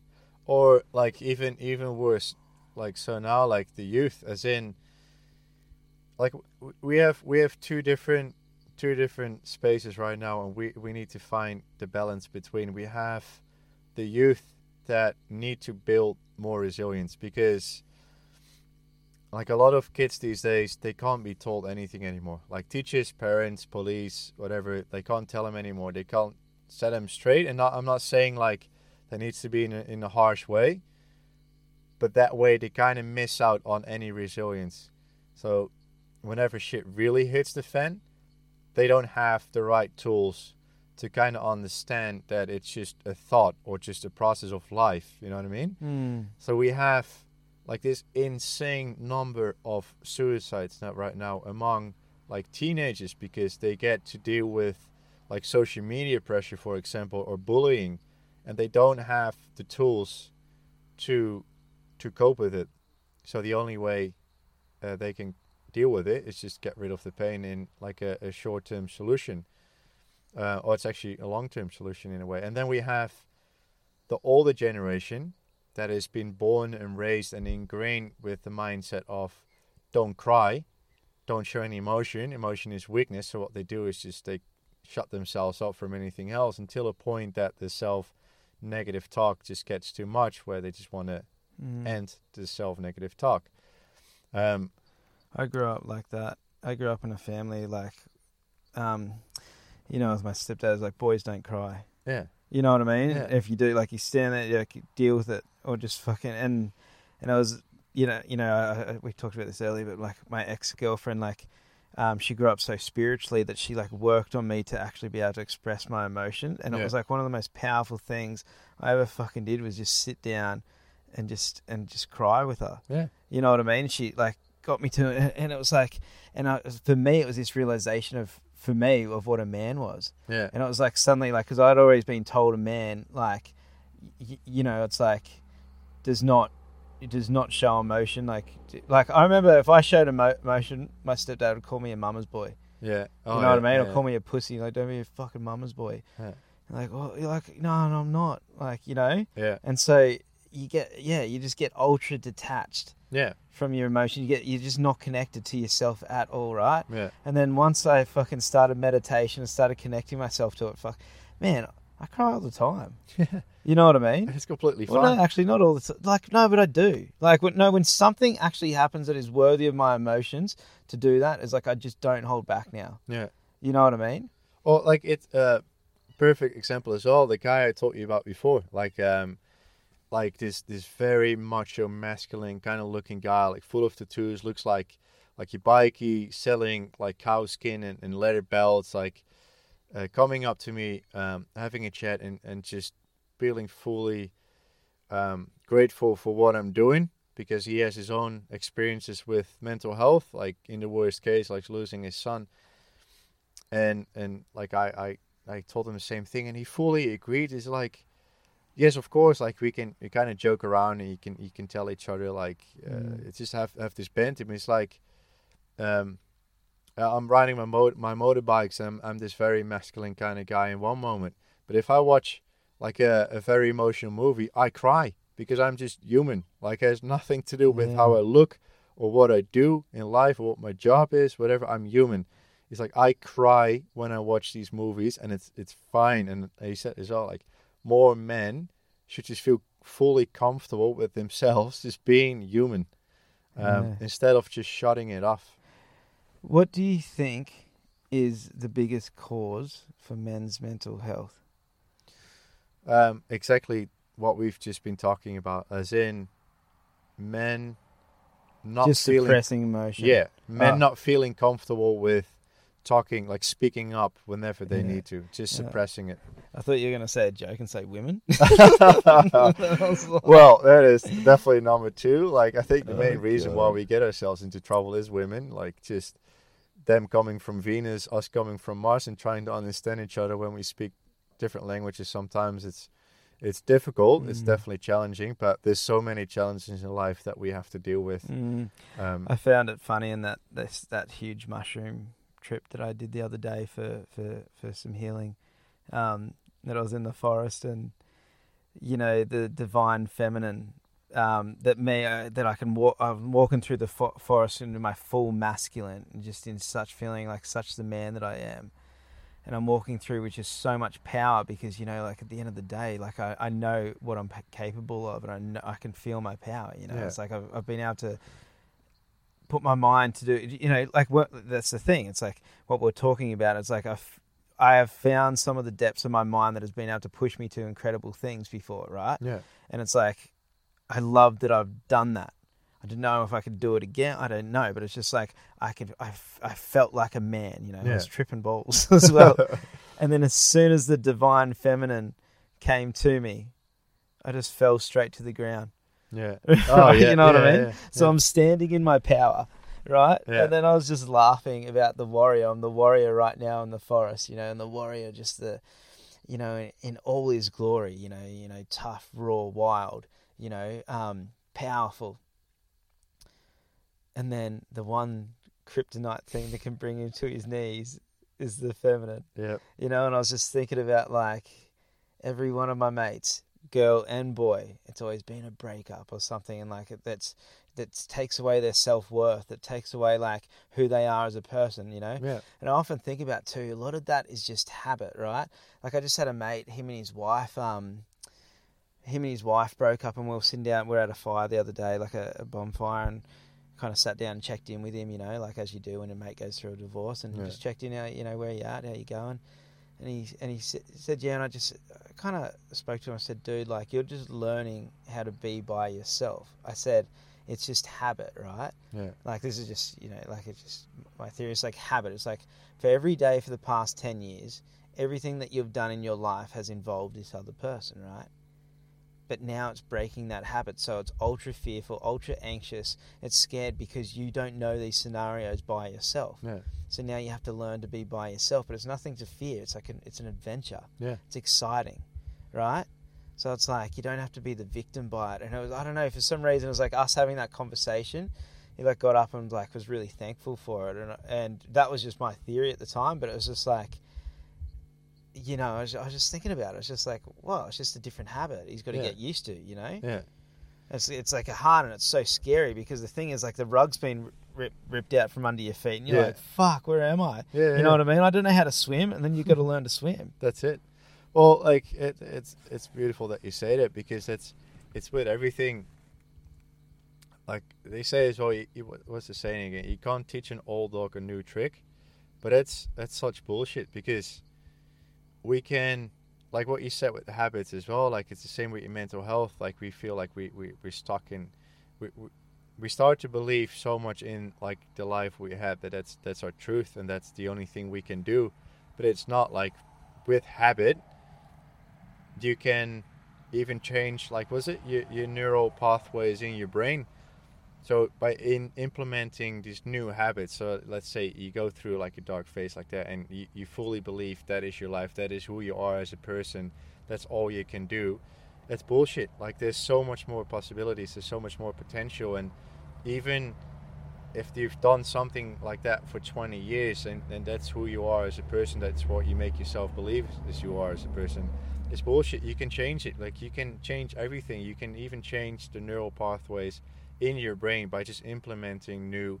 habits and just by doing it repeatedly over and over again you become you can you can become someone completely new again, and you can open up this whole new world of possibilities through that as well. Like just going against what you have been doing for so long and kind of going against the fear of something new.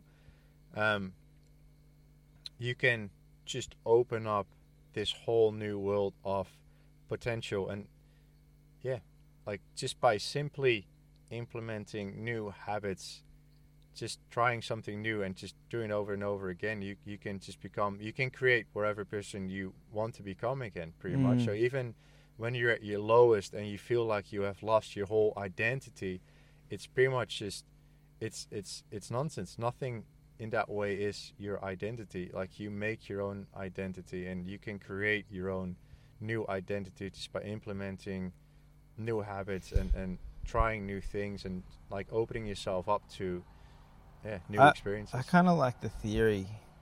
I kind of live my life by that everything that comes to to me is a lesson, yeah right? And it's up for me to like take the lesson or not. So all this stuff that's happened lately, I'm like, fuck, all right. Well, what's the lesson? You know, why have I created this, right? yeah Biggest thing is I created it. Yeah. Right. I got to this point because I fucking kept doing something that was super unhealthy for me. yeah right? I created it. And then it was like, okay, so what in me, what part of me, right, allow, like, thought that that was okay? Yeah Thought that that was my path to love, right? Because for me, all I can, all I can figure out is that we're just here for love, right? Yeah. That it's just love, right? So I'm like, what am I doing? You know, for one, I wasn't loving myself because I was doing something that was was unhealthy. But why did I think that that was going to serve me when I knew it wasn't? You know, deep Yeah. down. So it was like, actually, like coming back and looking, where where is that part in me that does that? yeah right? And it's actually crazy because it goes down and it actually comes out as a childhood memory. yeah You know what I mean? Where I had this belief system. Like I had this belief system as a child that if I didn't make like that, uh, you know, pretty much that I was going to die. So I've, I've got this belief system that isn't true because of something that happened when I was a child that I was told like pretty much I'm not good enough yeah in this one moment. When this happens, when this scenario happens, you know, it means you're not good enough. yeah And now when it plays out in my adult life, I'm like, holy fuck, that just happened. You know, my conditioning is like, okay, I'm not good enough. And so how I need to react to this is by being a five year old child because that's that's the only way I know how to do it. yeah And if I don't react like this, and in this scenario was if I don't keep my mum happy, you know, the person that feeds me or whatever, you know, it's like, Yeah. oh, I'm gonna die. yeah You know, it's it's so funny, man. Like, um, trauma is like a fucking wild, wild topic that I've been diving into lately and learning so much about. You know, my habits, what the things that I do, what I, and why I do them. yeah You know, Yeah. Oh, and it's it, it's so important as well to take the time to to dive into it to learn where like certain trigger moments or certain thoughts or a way of ways of behaving come from so you can respond to it in a better way the next time as well. And i fully believe what you said as well like everything kind of comes to you as a lesson and as long as you don't learn the lesson the same thing is going to keep happening to you over and over again until you learn the lesson see the red flags and act on it. Because it's it's easy sometimes just to see the red flags but acting on it is way more difficult because again we're so stuck into this this vicious circle of just doing the same thing over and over again because that makes us kind of feel comfortable as well like it's our comfortable spot that's what we know so that's what we keep doing. But actually like digging in to find your triggers to to see the red flags to see where it comes from just to learn how we can respond to it differently and step out of that comfort zone and act on it so that same lesson doesn't come back again. But it's it takes a lot of time and it takes a lot of ta- effort and it also takes courage because you have to do it. Someone else is not going to do it. it. for you, right? This Yeah. is the thing, right? Like, you know, yeah, you create it again. Like, this is the second scenario similar that I've created, right? yeah And I'm like, fuck. And I'm like, it hurts. That's why right now I'm like kind of adamant and I hope that I fucking stick to it because I'm like, I don't want to create this again yeah because it fucking hurt. it does You know what I mean? So it's like, a got, you got to do the work, right? yeah And it's just like, all I want to do is fucking send it and have a happy life and, ha- you know, have fun. yeah You know, and I'm like, well, I've figured out in every other aspect of my life how to do that. Now I need to fucking figure this out, you Yeah. know? Figure this out so I can do it. Okay, so on this walk that you're doing, right? Yeah. No, trust me out, man. You're walking along the side of the highway from fucking, you know, top to, top to end, right? Yeah. You're sleeping in a tent, but are you just sleeping in the tent? Yeah, pretty much. Yeah. Like, well, like I'm, I'm, um, I'm mostly sleeping in my tent next to the highway. Just wherever 5 p.m. takes me, I, uh, I just quickly check my surroundings. I will check like Google Maps or something if I see like an old cattle road or uh, like a truck stop or whatever that just leads me off the highway for a little bit and just pitch a tent there, and that's me for the day. Um, sometimes, like whenever I reach a town, of course, I can find like just a nice, comfortable bed because I just need to recharge my own battery as well. And yeah. Sometimes people offer me room. I stayed at a few farms. I stayed at a few people's houses. Um, like people are so freaking, just so genuine, helpful. Everyone wants to do their bit. Uh, checking in if I'm okay, if I need water, food, place to stay, sharing the stories, donating. Like of course for the cause, it's it's been way beyond what I ever dreamt it was going to be. Like how people are responding to it and. Yeah, I, I get to, like that way because of that. I get to sleep in some pretty cool places every now and then as well. But Yeah. uh, What have you noticed by wa- okay? This adventure you're doing is just Yeah. a long walk, right? Yeah. Right.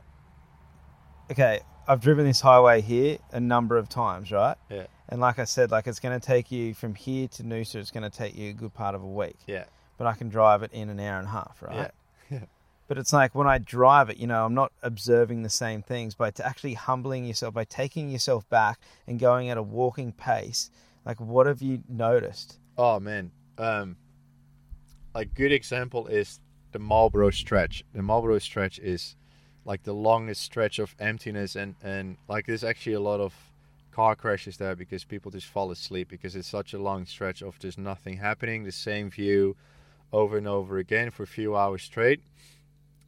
And I really got to enjoy it in a way because when you walk it, you fully live like into the now. So you fully get aware of, of your surroundings and everything you see, and it's just you see it from a different perspective. When you drive it in the car, it kind of looks the same. You just want to get through it. You have like a different goal.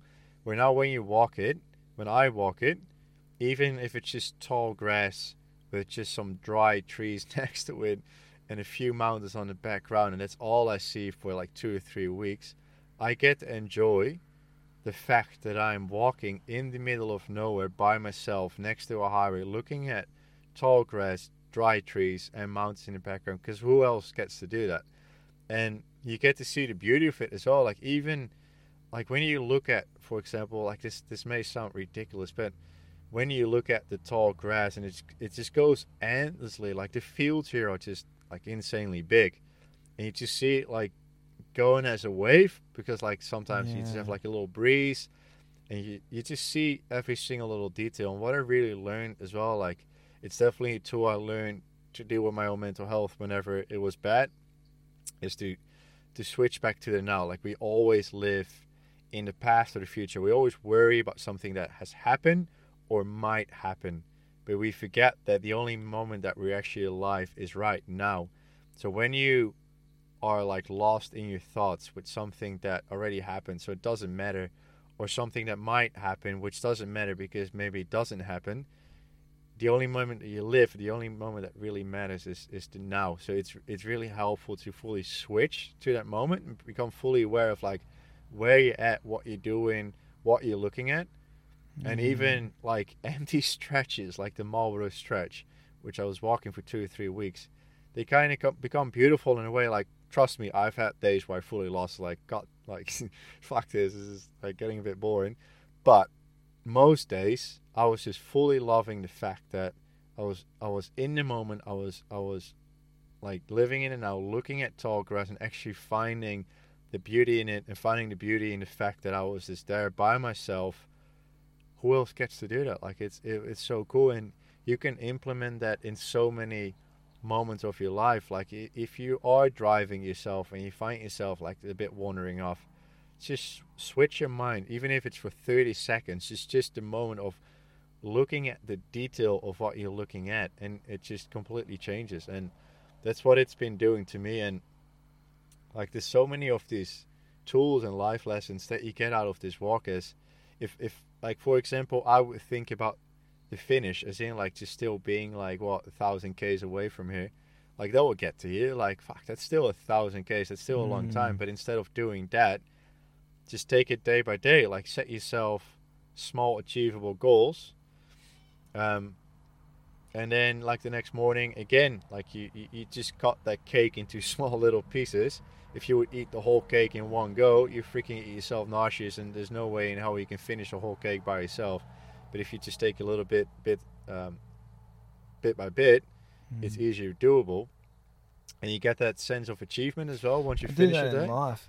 yeah You know, you know, I was doing. I was sending myself freaking insane because I, you know, I got my property, and it's pretty much a ten-year project of like where I, of like what I'm going to do, right? Yeah. And build it, and so like when I'm there, I freaking and I have so much energy that it's like I, ca- everyone that knows me like.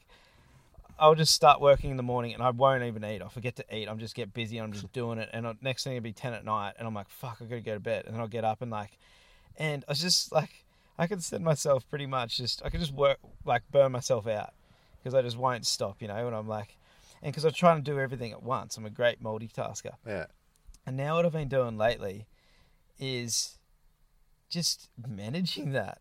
It's just like literally just managing that. And it has been so much better.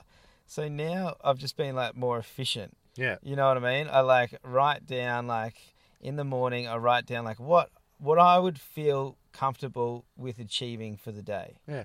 You know, and I'll get be like, oh, that would be good if I did this and this and this.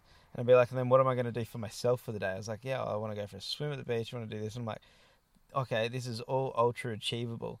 And I just make sure that there's heaps of space to do fucking anything. It's like, so what I've been doing, I've been setting myself like just small goals yeah you know, it's like uh, I need to do this and then this and this, and then I'll just go, and then it's a game to run and tick them. yeah You know what I mean? Yeah, and I'll yeah. and I'll break the goals down, so it'll be like, um, I don't know, chop wood, and then stack it next to the fireplace. Yeah.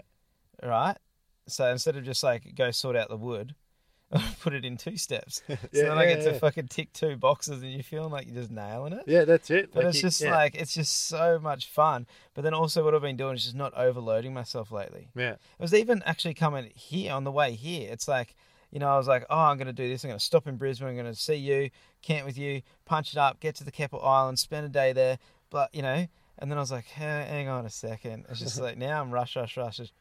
Breathe. yep You know, let's let's just um take it back and be a bit more realistic. Yeah, I could smash out all that, but I'm not going to be in the now as much. You know. yeah So I would have stopped and seen my uncle and Brizzy, and I would have just been like, "Oh, hey, you going?" And off, off I went. But I got to enjoy a nice walk with him today. yeah You know what I mean? And I've got to hang with you all afternoon. yeah yeah yeah You know? Uh, and it's it's it works perfectly that way. Like we all we all intend like whenever we we get things to our mind that we want to do, we want to do everything at once, and it all needs to be perfect in one go. Like no matter how big the goal set we we put on Mhm. ourselves, we just want to do it all in one go and just get it done with. But it doesn't doesn't work that way. Like you said, you just chop it up in those in those bits what you set as well, because everything leads to that bigger goal.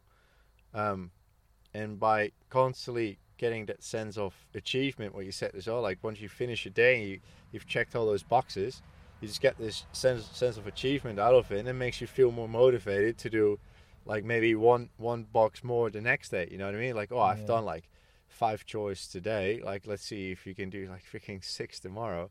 And it's the same on this walk like if i i just like wake up in the morning i kind of check okay this this will be achievable like to get get around somewhere like it. Like every day for me is a complete surprise like it fully mm-hmm. depends on the quality of the roads which is usually pretty shit Yeah. makes you walk a little bit slower or the amount of people you meet you never know who you're going to meet um the amount of sleep you had the day before every day I, I is a surprise i never know where i'm going to end up but it's it, it is good to kind of set yourself a goal so at least you, Mm. you push yourself to to getting there How is that feeling with the actual travel and sense of adventure that you're actually on an adventure right now? You're walking the east coast and just camping wherever wherever you like. What is the uh, the sense of adventure just knowing that you're not gonna you don't know where you're gonna end up? It's beautiful. As in, because it got me to so many cool places, and even like camp having your tent like on some shitty ass dump dump hole for someone remote to to dump all their garbage, but then pitching your tent right next to because it's all you can get to to that day. Even those moments are kind of cool because like who else gets to do it? You know, like, yeah, yeah, yeah. it's like it's a place where no one else is gonna get except for that one guy dumping his shit. Um, it's it's funny like and and just the not knowing, I, I I freaking love it as well. And the thing is as well, like every day, no matter how tough the day is, something good happens because there's so many people out there. Like I said, just genuinely like checking in.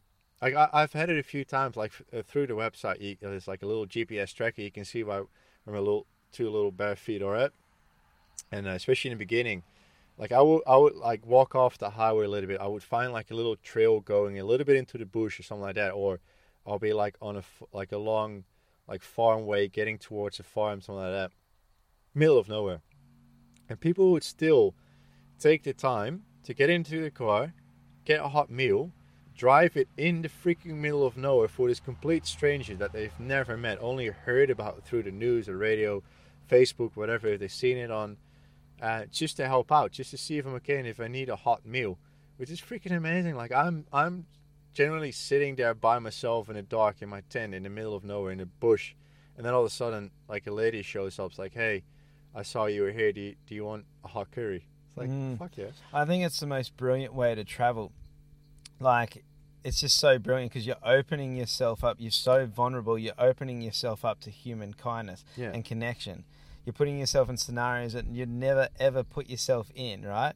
And it's just creating this most beautiful experience because you're getting hospitality. Okay, for one, you're doing something to pick up your tribe, right? Yeah. You're doing something to spread awareness for your tribe, and your tribe is like fucking other human, like it's us, like Yeah. it's it's you know it's humans, like, and you're saying like, hey, like it's it's like it's okay to struggle, you know what I mean? It's okay to be you. You you you know you're you're this support network for them, and other people are seeing that as well and appreciating that, and so it's this domino effect, right? Yeah. Because you're doing the best version of you to help other people be the best version of them, right? And people see you doing that and want to support that, so that brings out a good version of them. Exactly. You know what I mean? It's just this like fucking win-win. It's like Yeah. ama- it's actually like it's amazing what you're doing, man. Thanks, man. You know what I mean? Yeah.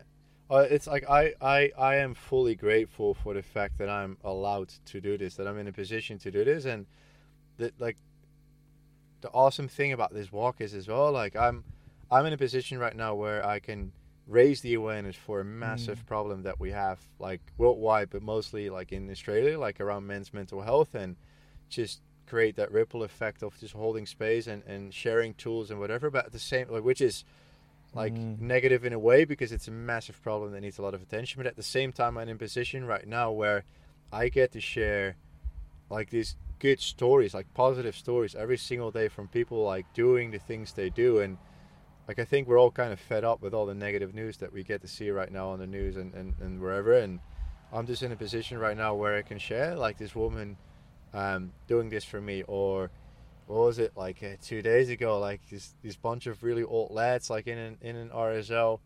Uh, where was it? Oh, I don't know. I forgot the name of the town. But like they saw me passing by, and they waved me in, and they were just sitting there chilling together, talking like old army stories, and just Yeah. inviting me there. And I, all of a sudden, I was just sitting there for an hour and a half, just talking about Vietnam, and thinking they were just all having banter about each other. It was just it's so fun, and but then on the same day, I, I order a coffee, and the lady uh, from the counter recognized the, the little card as well. It's like, oh, in the last twenty, like in the last twelve months, I lost three mates to suicide. So it's, it's like it's it's crazy, like balance between sharing those type of stories and making people aware of what the problem is and what we can do about it, um, and at the same time, sharing all the positive stories of what people can do for Yeah. you as well. So what do you su- suggest? If someone's sitting there and they're just ultra lost in life, right? Yeah. They don't know who to turn to. They don't know what to do. They don't. They, they, they don't. It's not that they don't even know who to turn to. They don't. They're too scared to fucking say that hey they're not okay. Yeah. Like we kind of went through it at the start. We're like, what would you just what would you just tell them to do? Is it is it like just you know, can't, is there a number you can call? Oh yeah, hundred percent. There's there's there's um, heaps of lifelines that you can call. Like Mm. there's a men's line, there's a lifeline. Um, there's this like all these awesome organizations out there right now helping like people with their mental health, especially with COVID right now. The Mm. numbers are through the roof. Like we had like last week we had a national high record of people calling Lifeline in one day. I think it was more than 3,500 people calling in one day to the suicide prevention line. Um, so if you're in that position and you're like at the end of your bits, like please call one of these lifelines. You can Google it, like just um, Lifeline, um, Mm. and it will come up. Please call one of these numbers because they're out there to to guide you, to talk to you, um, and to guide you to like better directions. And just know as well that you're not alone. you're not alone. Everyone goes Yeah. through it. Like, like I just said on this, like I had my own spout. You know what I mean? Yeah. Like, fuck, like you've had your spout. Yeah, You know, like, like my mate, like I was saying before, he had his. You know, like it's Yeah. like every one of my mates that I know have had some moment in their life where they've gone, fuck, yeah, this is shit. you know what I mean? yeah, yeah. and it's just like every one of those mates too. I've pretty much enjoyed the most magical moments with them, where we've all sat back and gone, "Fuck, life's amazing." yeah, You know what I mean? And that was the thing. The thing for for me is like I know that, so it's like I'm pretty like aware of my thoughts. when I had that thought, I was like, "Well, this is dumb. this is stupid." yeah. I was like, yeah, yeah. okay, oh, I like, I literally went, oh, okay, I've lost my mind. I've Yeah. lost it. and when I called my mate, I was like sitting there, and I, I actually, after I had that thought, I was like, I've got to get off the balcony, and I went downstairs, and I fucking, you know, felt the emotion, and I, I let it out, um, for a while, and then I was like, yeah, I've lost my mind, like I've lost it, right? Yeah. And so I go up, and I was like, I've got to. I've, this is actually one of those moments where I went, I've fucking lost my mind. All right, I've got to, I've got to tell, like, I've got to call someone. Yeah. You know what I yeah, mean? This exactly. Yeah. So this is what I said. I went up and called one of my best mates that I grew up with that knows me from my childhood, that knows like you know quite a bit of a backstory. And I called him I went, mate, it's happened. I've lost my mind.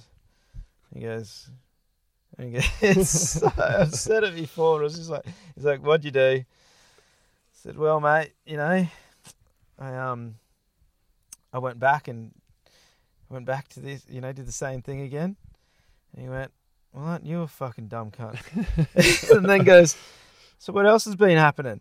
Yeah, and I was yeah, like yeah. so funny because I was like I was ready to like I thought he was gonna just proper like you know talk talk to me there was gonna be more to it yeah. and it was nothing he literally gave me nothing then when, what else has been happening then we sat there and had this chat that kind of like just was just catching up on him catching up on me it bounced every so often back to the problem but just Yeah. kind of like went around and I got off the phone and it was exactly what I needed yeah. it was Yeah. funny. It was like so brutal in the way that it was just like it wasn't like, man, look, that's all right. Like, fuck, like, are you okay? Like, that's what I was kind of expecting. And it was just like, you did it, did you? You you went back there. Okay, okay. Well, you're an idiot. Yeah. it was like, Yeah, it was yeah. like this tough love that for uh-huh. some reason. But my It point worked. about this was the fact that of, that I got to the point where I was like, all right, I need to fucking call someone because I had this fucking ultra negative thought. The response I got in the in a way it didn't matter. It was literally just fucking going and talking to someone that I knew it. that loved me. Yeah. You know what I mean? That I knew that it was there. You know, and it was like that's all I needed. Whether if like because I, I I kind of envisioned this beautiful thing that like you know if I ever had a moment like this or in a moment like that you know I was gonna get come up with all this love like mate it's all right like I'm here. And you're shit. And your mate's just like well you're an idiot. So anyway you know. Yeah, sometimes that just does the trick already. and it did you know but it's the thing was he could have said anything it, Yeah. just- it didn't matter. He could have fucking it could have answered and he could have ripped me in a, like a new asshole and it would have Yeah. been it still would have just been the yeah The just- fact that he's there for you. Yeah, Like, he- exactly. he's there. Like he, he could. He was there for you to call, and yeah and that's uh, yeah, that's exactly for for these people that maybe do not have those mates, but definitely need to reach out. Like there are, you're not alone.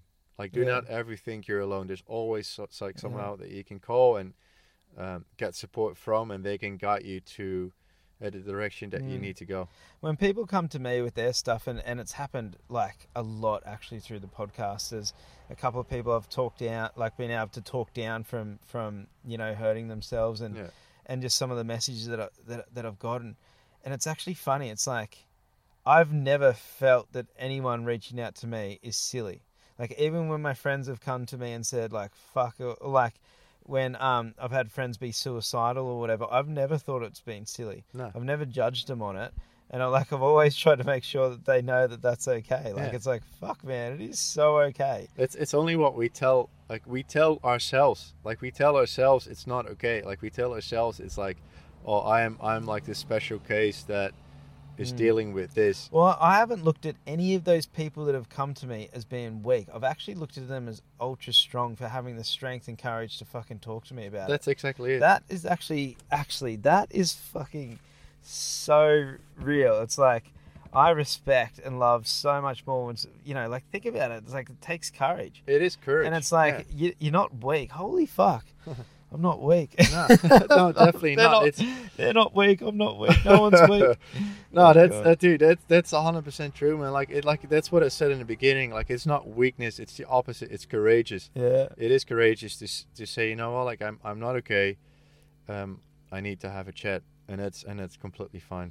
And like I, I firmly believe as well. Like we we made this massive stigma around it from from the past that like dealing with your mental health is like oh you have to go to the psych ward, but it should be just as or it is just Mm. as normal as like going to the doctors when you have a fever or a broken leg or you just like need something you know what i mean like that's that's normal to us and this is just as normal going to to seek out professional help or just just speak to someone about your mental health is just as normal as going to a doctor's for your fever Mm.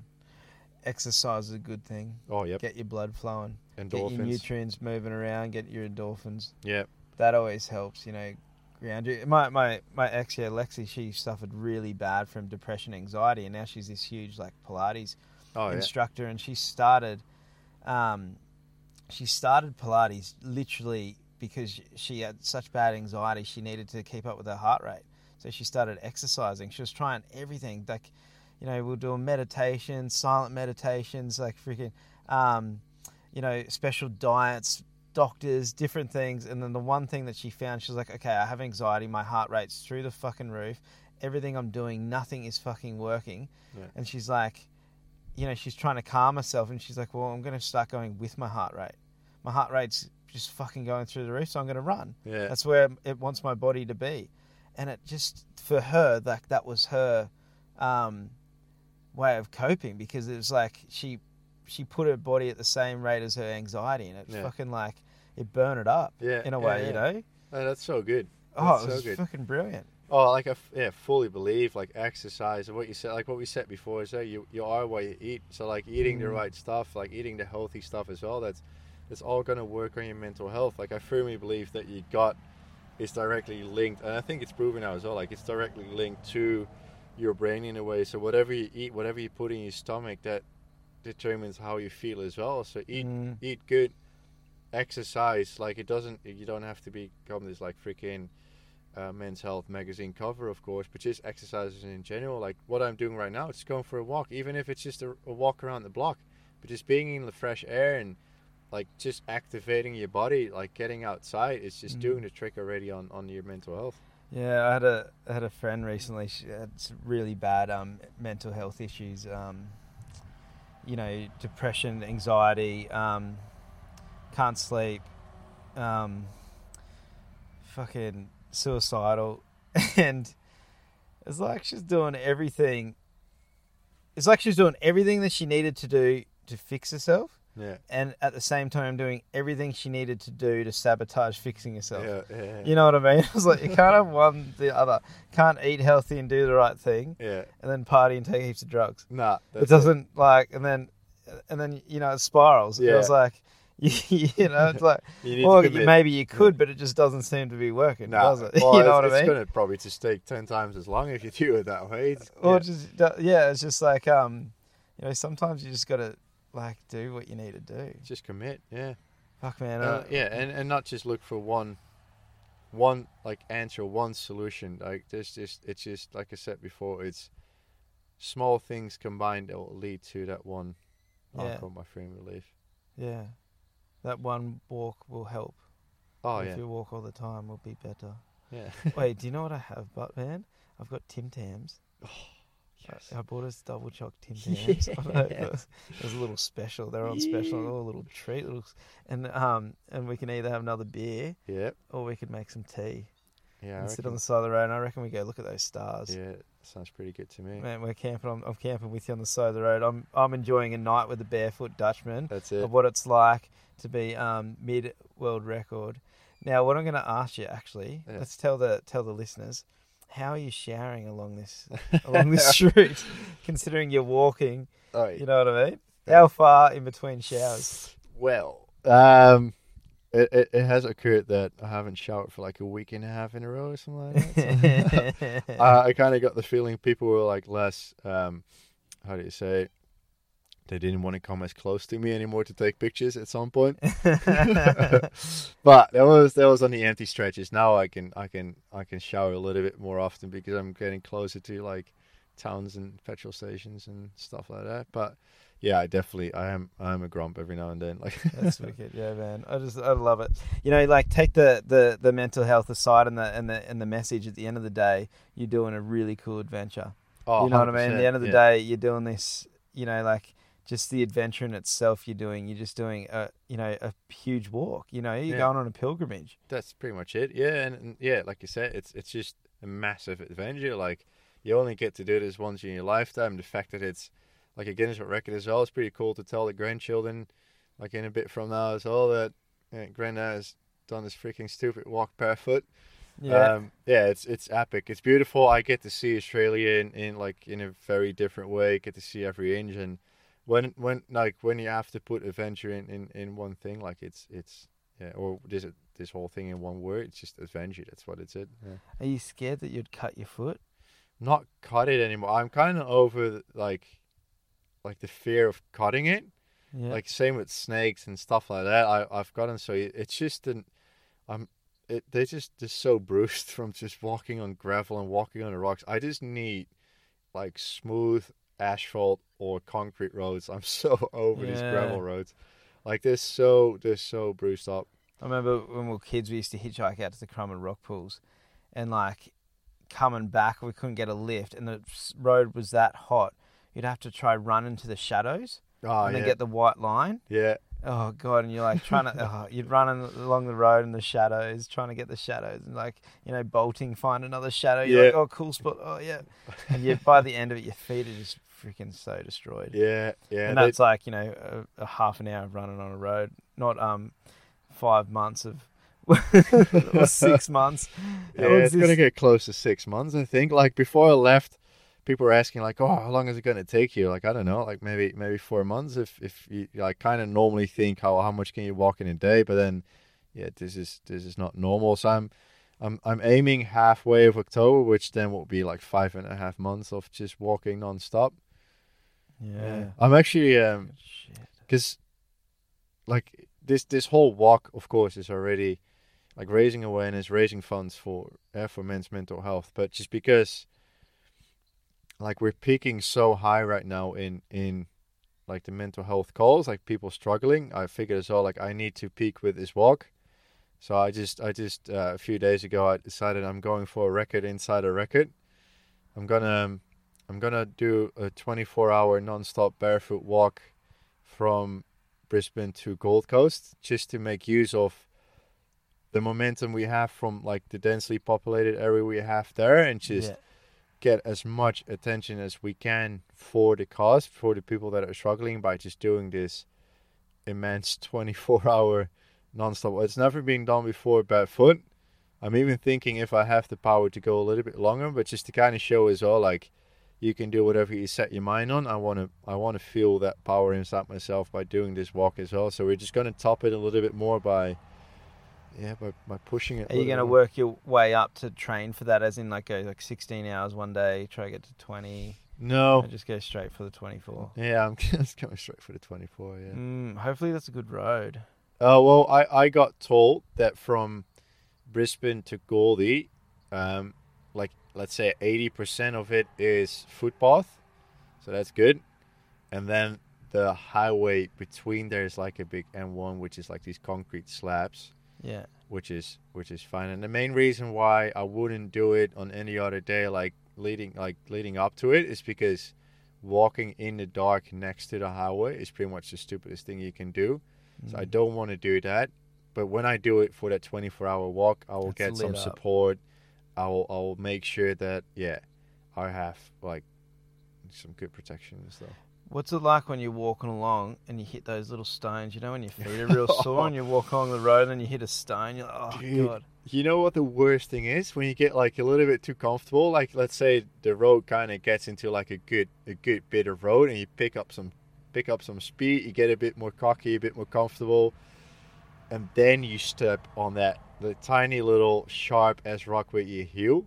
Mate, that's Mm. that is the worst. Like there's nothing. You know, like when you just hit your toe like against the corner of a wall or a table, like really hard, like without like holding back for one second, or when when you get a tattoo, for example, like some people like when you get a tattoo and you just hit that really like shit spot, which is like gets to your nerve, like you just hold your breath. Yeah. That's pretty much how I walk through like hours on a day, just holding my breath, like just from being that sore. But stepping on a rock like that is by far the worst feeling. Oh god, yeah. I can't even imagine. Yeah, it happens Right. quite often. So, how do people donate for men's mental health?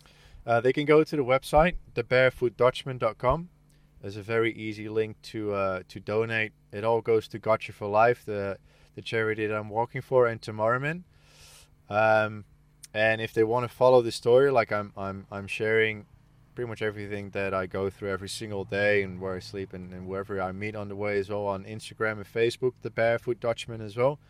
Uh, so please follow the stories there and let's uh, yeah I, I'm just saying let, let's just create this massive wave of awareness. Like I'm, I'm starting this ripple effect by sharing these stories, and if you guys share more of these stories, this ripple will turn into a massive wave of awareness going to like all corners of the country. So, yeah, please get on there, share the stories, and and in that way you're you're part of the change, and you're holding space for someone else to feel comfortable to have a chat. Um, so please share it. Yeah, it's funny, like how much it means to have someone there. Yeah. You know what I mean? Or or to or to, to speak, you know, just even you the other night just having a chat with you is just it's just so healing. Yeah. You know what I mean? Just to have a chat with someone just like, oh yeah, and just talk about your shit. Yeah. It's Just just, unload. so yeah, just Yeah. unload. You know, Yeah. sometimes you feel bad you're unloading on someone, you're like, mate, Nah, fuck, you would not believe what happened. you know? That's completely fine, man. Like that's that's what we need, eh? Yeah, and like to be honest, I've I've got some friends and I like when they do it for me. Like you know when they call me with their shit. You know, Yeah. it's kind of nice. Oh, 100 percent. Mm. like it's it's you get like a good feeling out of it as well because you feel like you're part of someone's change Community of someone too. yeah Yeah.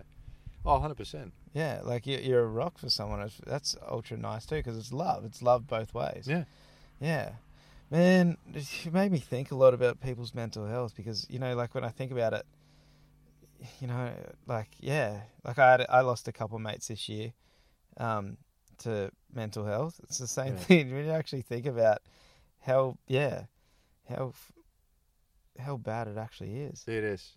Um like on average and this was from the numbers of 2019 so it's it's only getting worse and worse right now with the whole covid. But on average there was um, nine people a day in australia alone dying of suicide um, of which seven were men. So 75% of all Shit. suicides are men. And that's just increasing right now. So that was already uh, nine people a day in 2019 so 2020 2021 having these covid restrictions it's just getting worse and worse right now so just think about that like that's when it comes to the 75% of men seven men a day uh, that's that's seven mates seven dads seven sons seven fathers um, dying Brothers. a day That's hectic. yeah It's so hectic. All right, man. Let's get out of here and have a picky. yeah let's do it eh? All right, dude. Thank you. Thank you so much for everything that you're doing. Like just just for your community, for us, for everyone. Well, you know thanks. what I mean? It's like it's fucking amazing. Thanks, man. Like well, it thanks is, for like giving I've- me uh, the space to uh, to share, and like you, you on your part now, I've Yeah. hold the space as well, and let's hope this this conversation is, is like is starting another ripple effect in your community right now with, with the people that listen to this awesome podcast.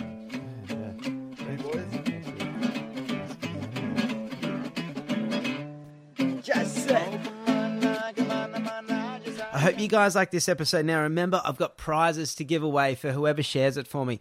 Go on Apple Podcasts, leave a rating, leave a review, subscribe, put it on your social media story, tell your mum. Send me a message, send me a screenshot, or I'm just going to see it on Apple Podcasts anyway, or I'm going to see it on social media. And every week I'm going to pick someone and I'm going to send them an Opinel knife or a Diaries of the Wild Ones t shirt. Enjoy, guys, and thanks for listening. Just say.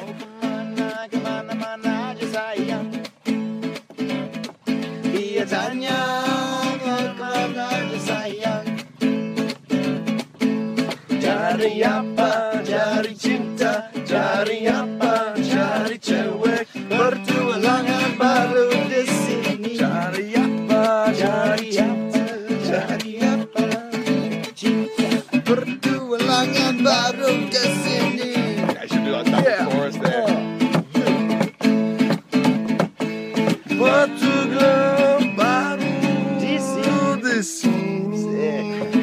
I do it like a double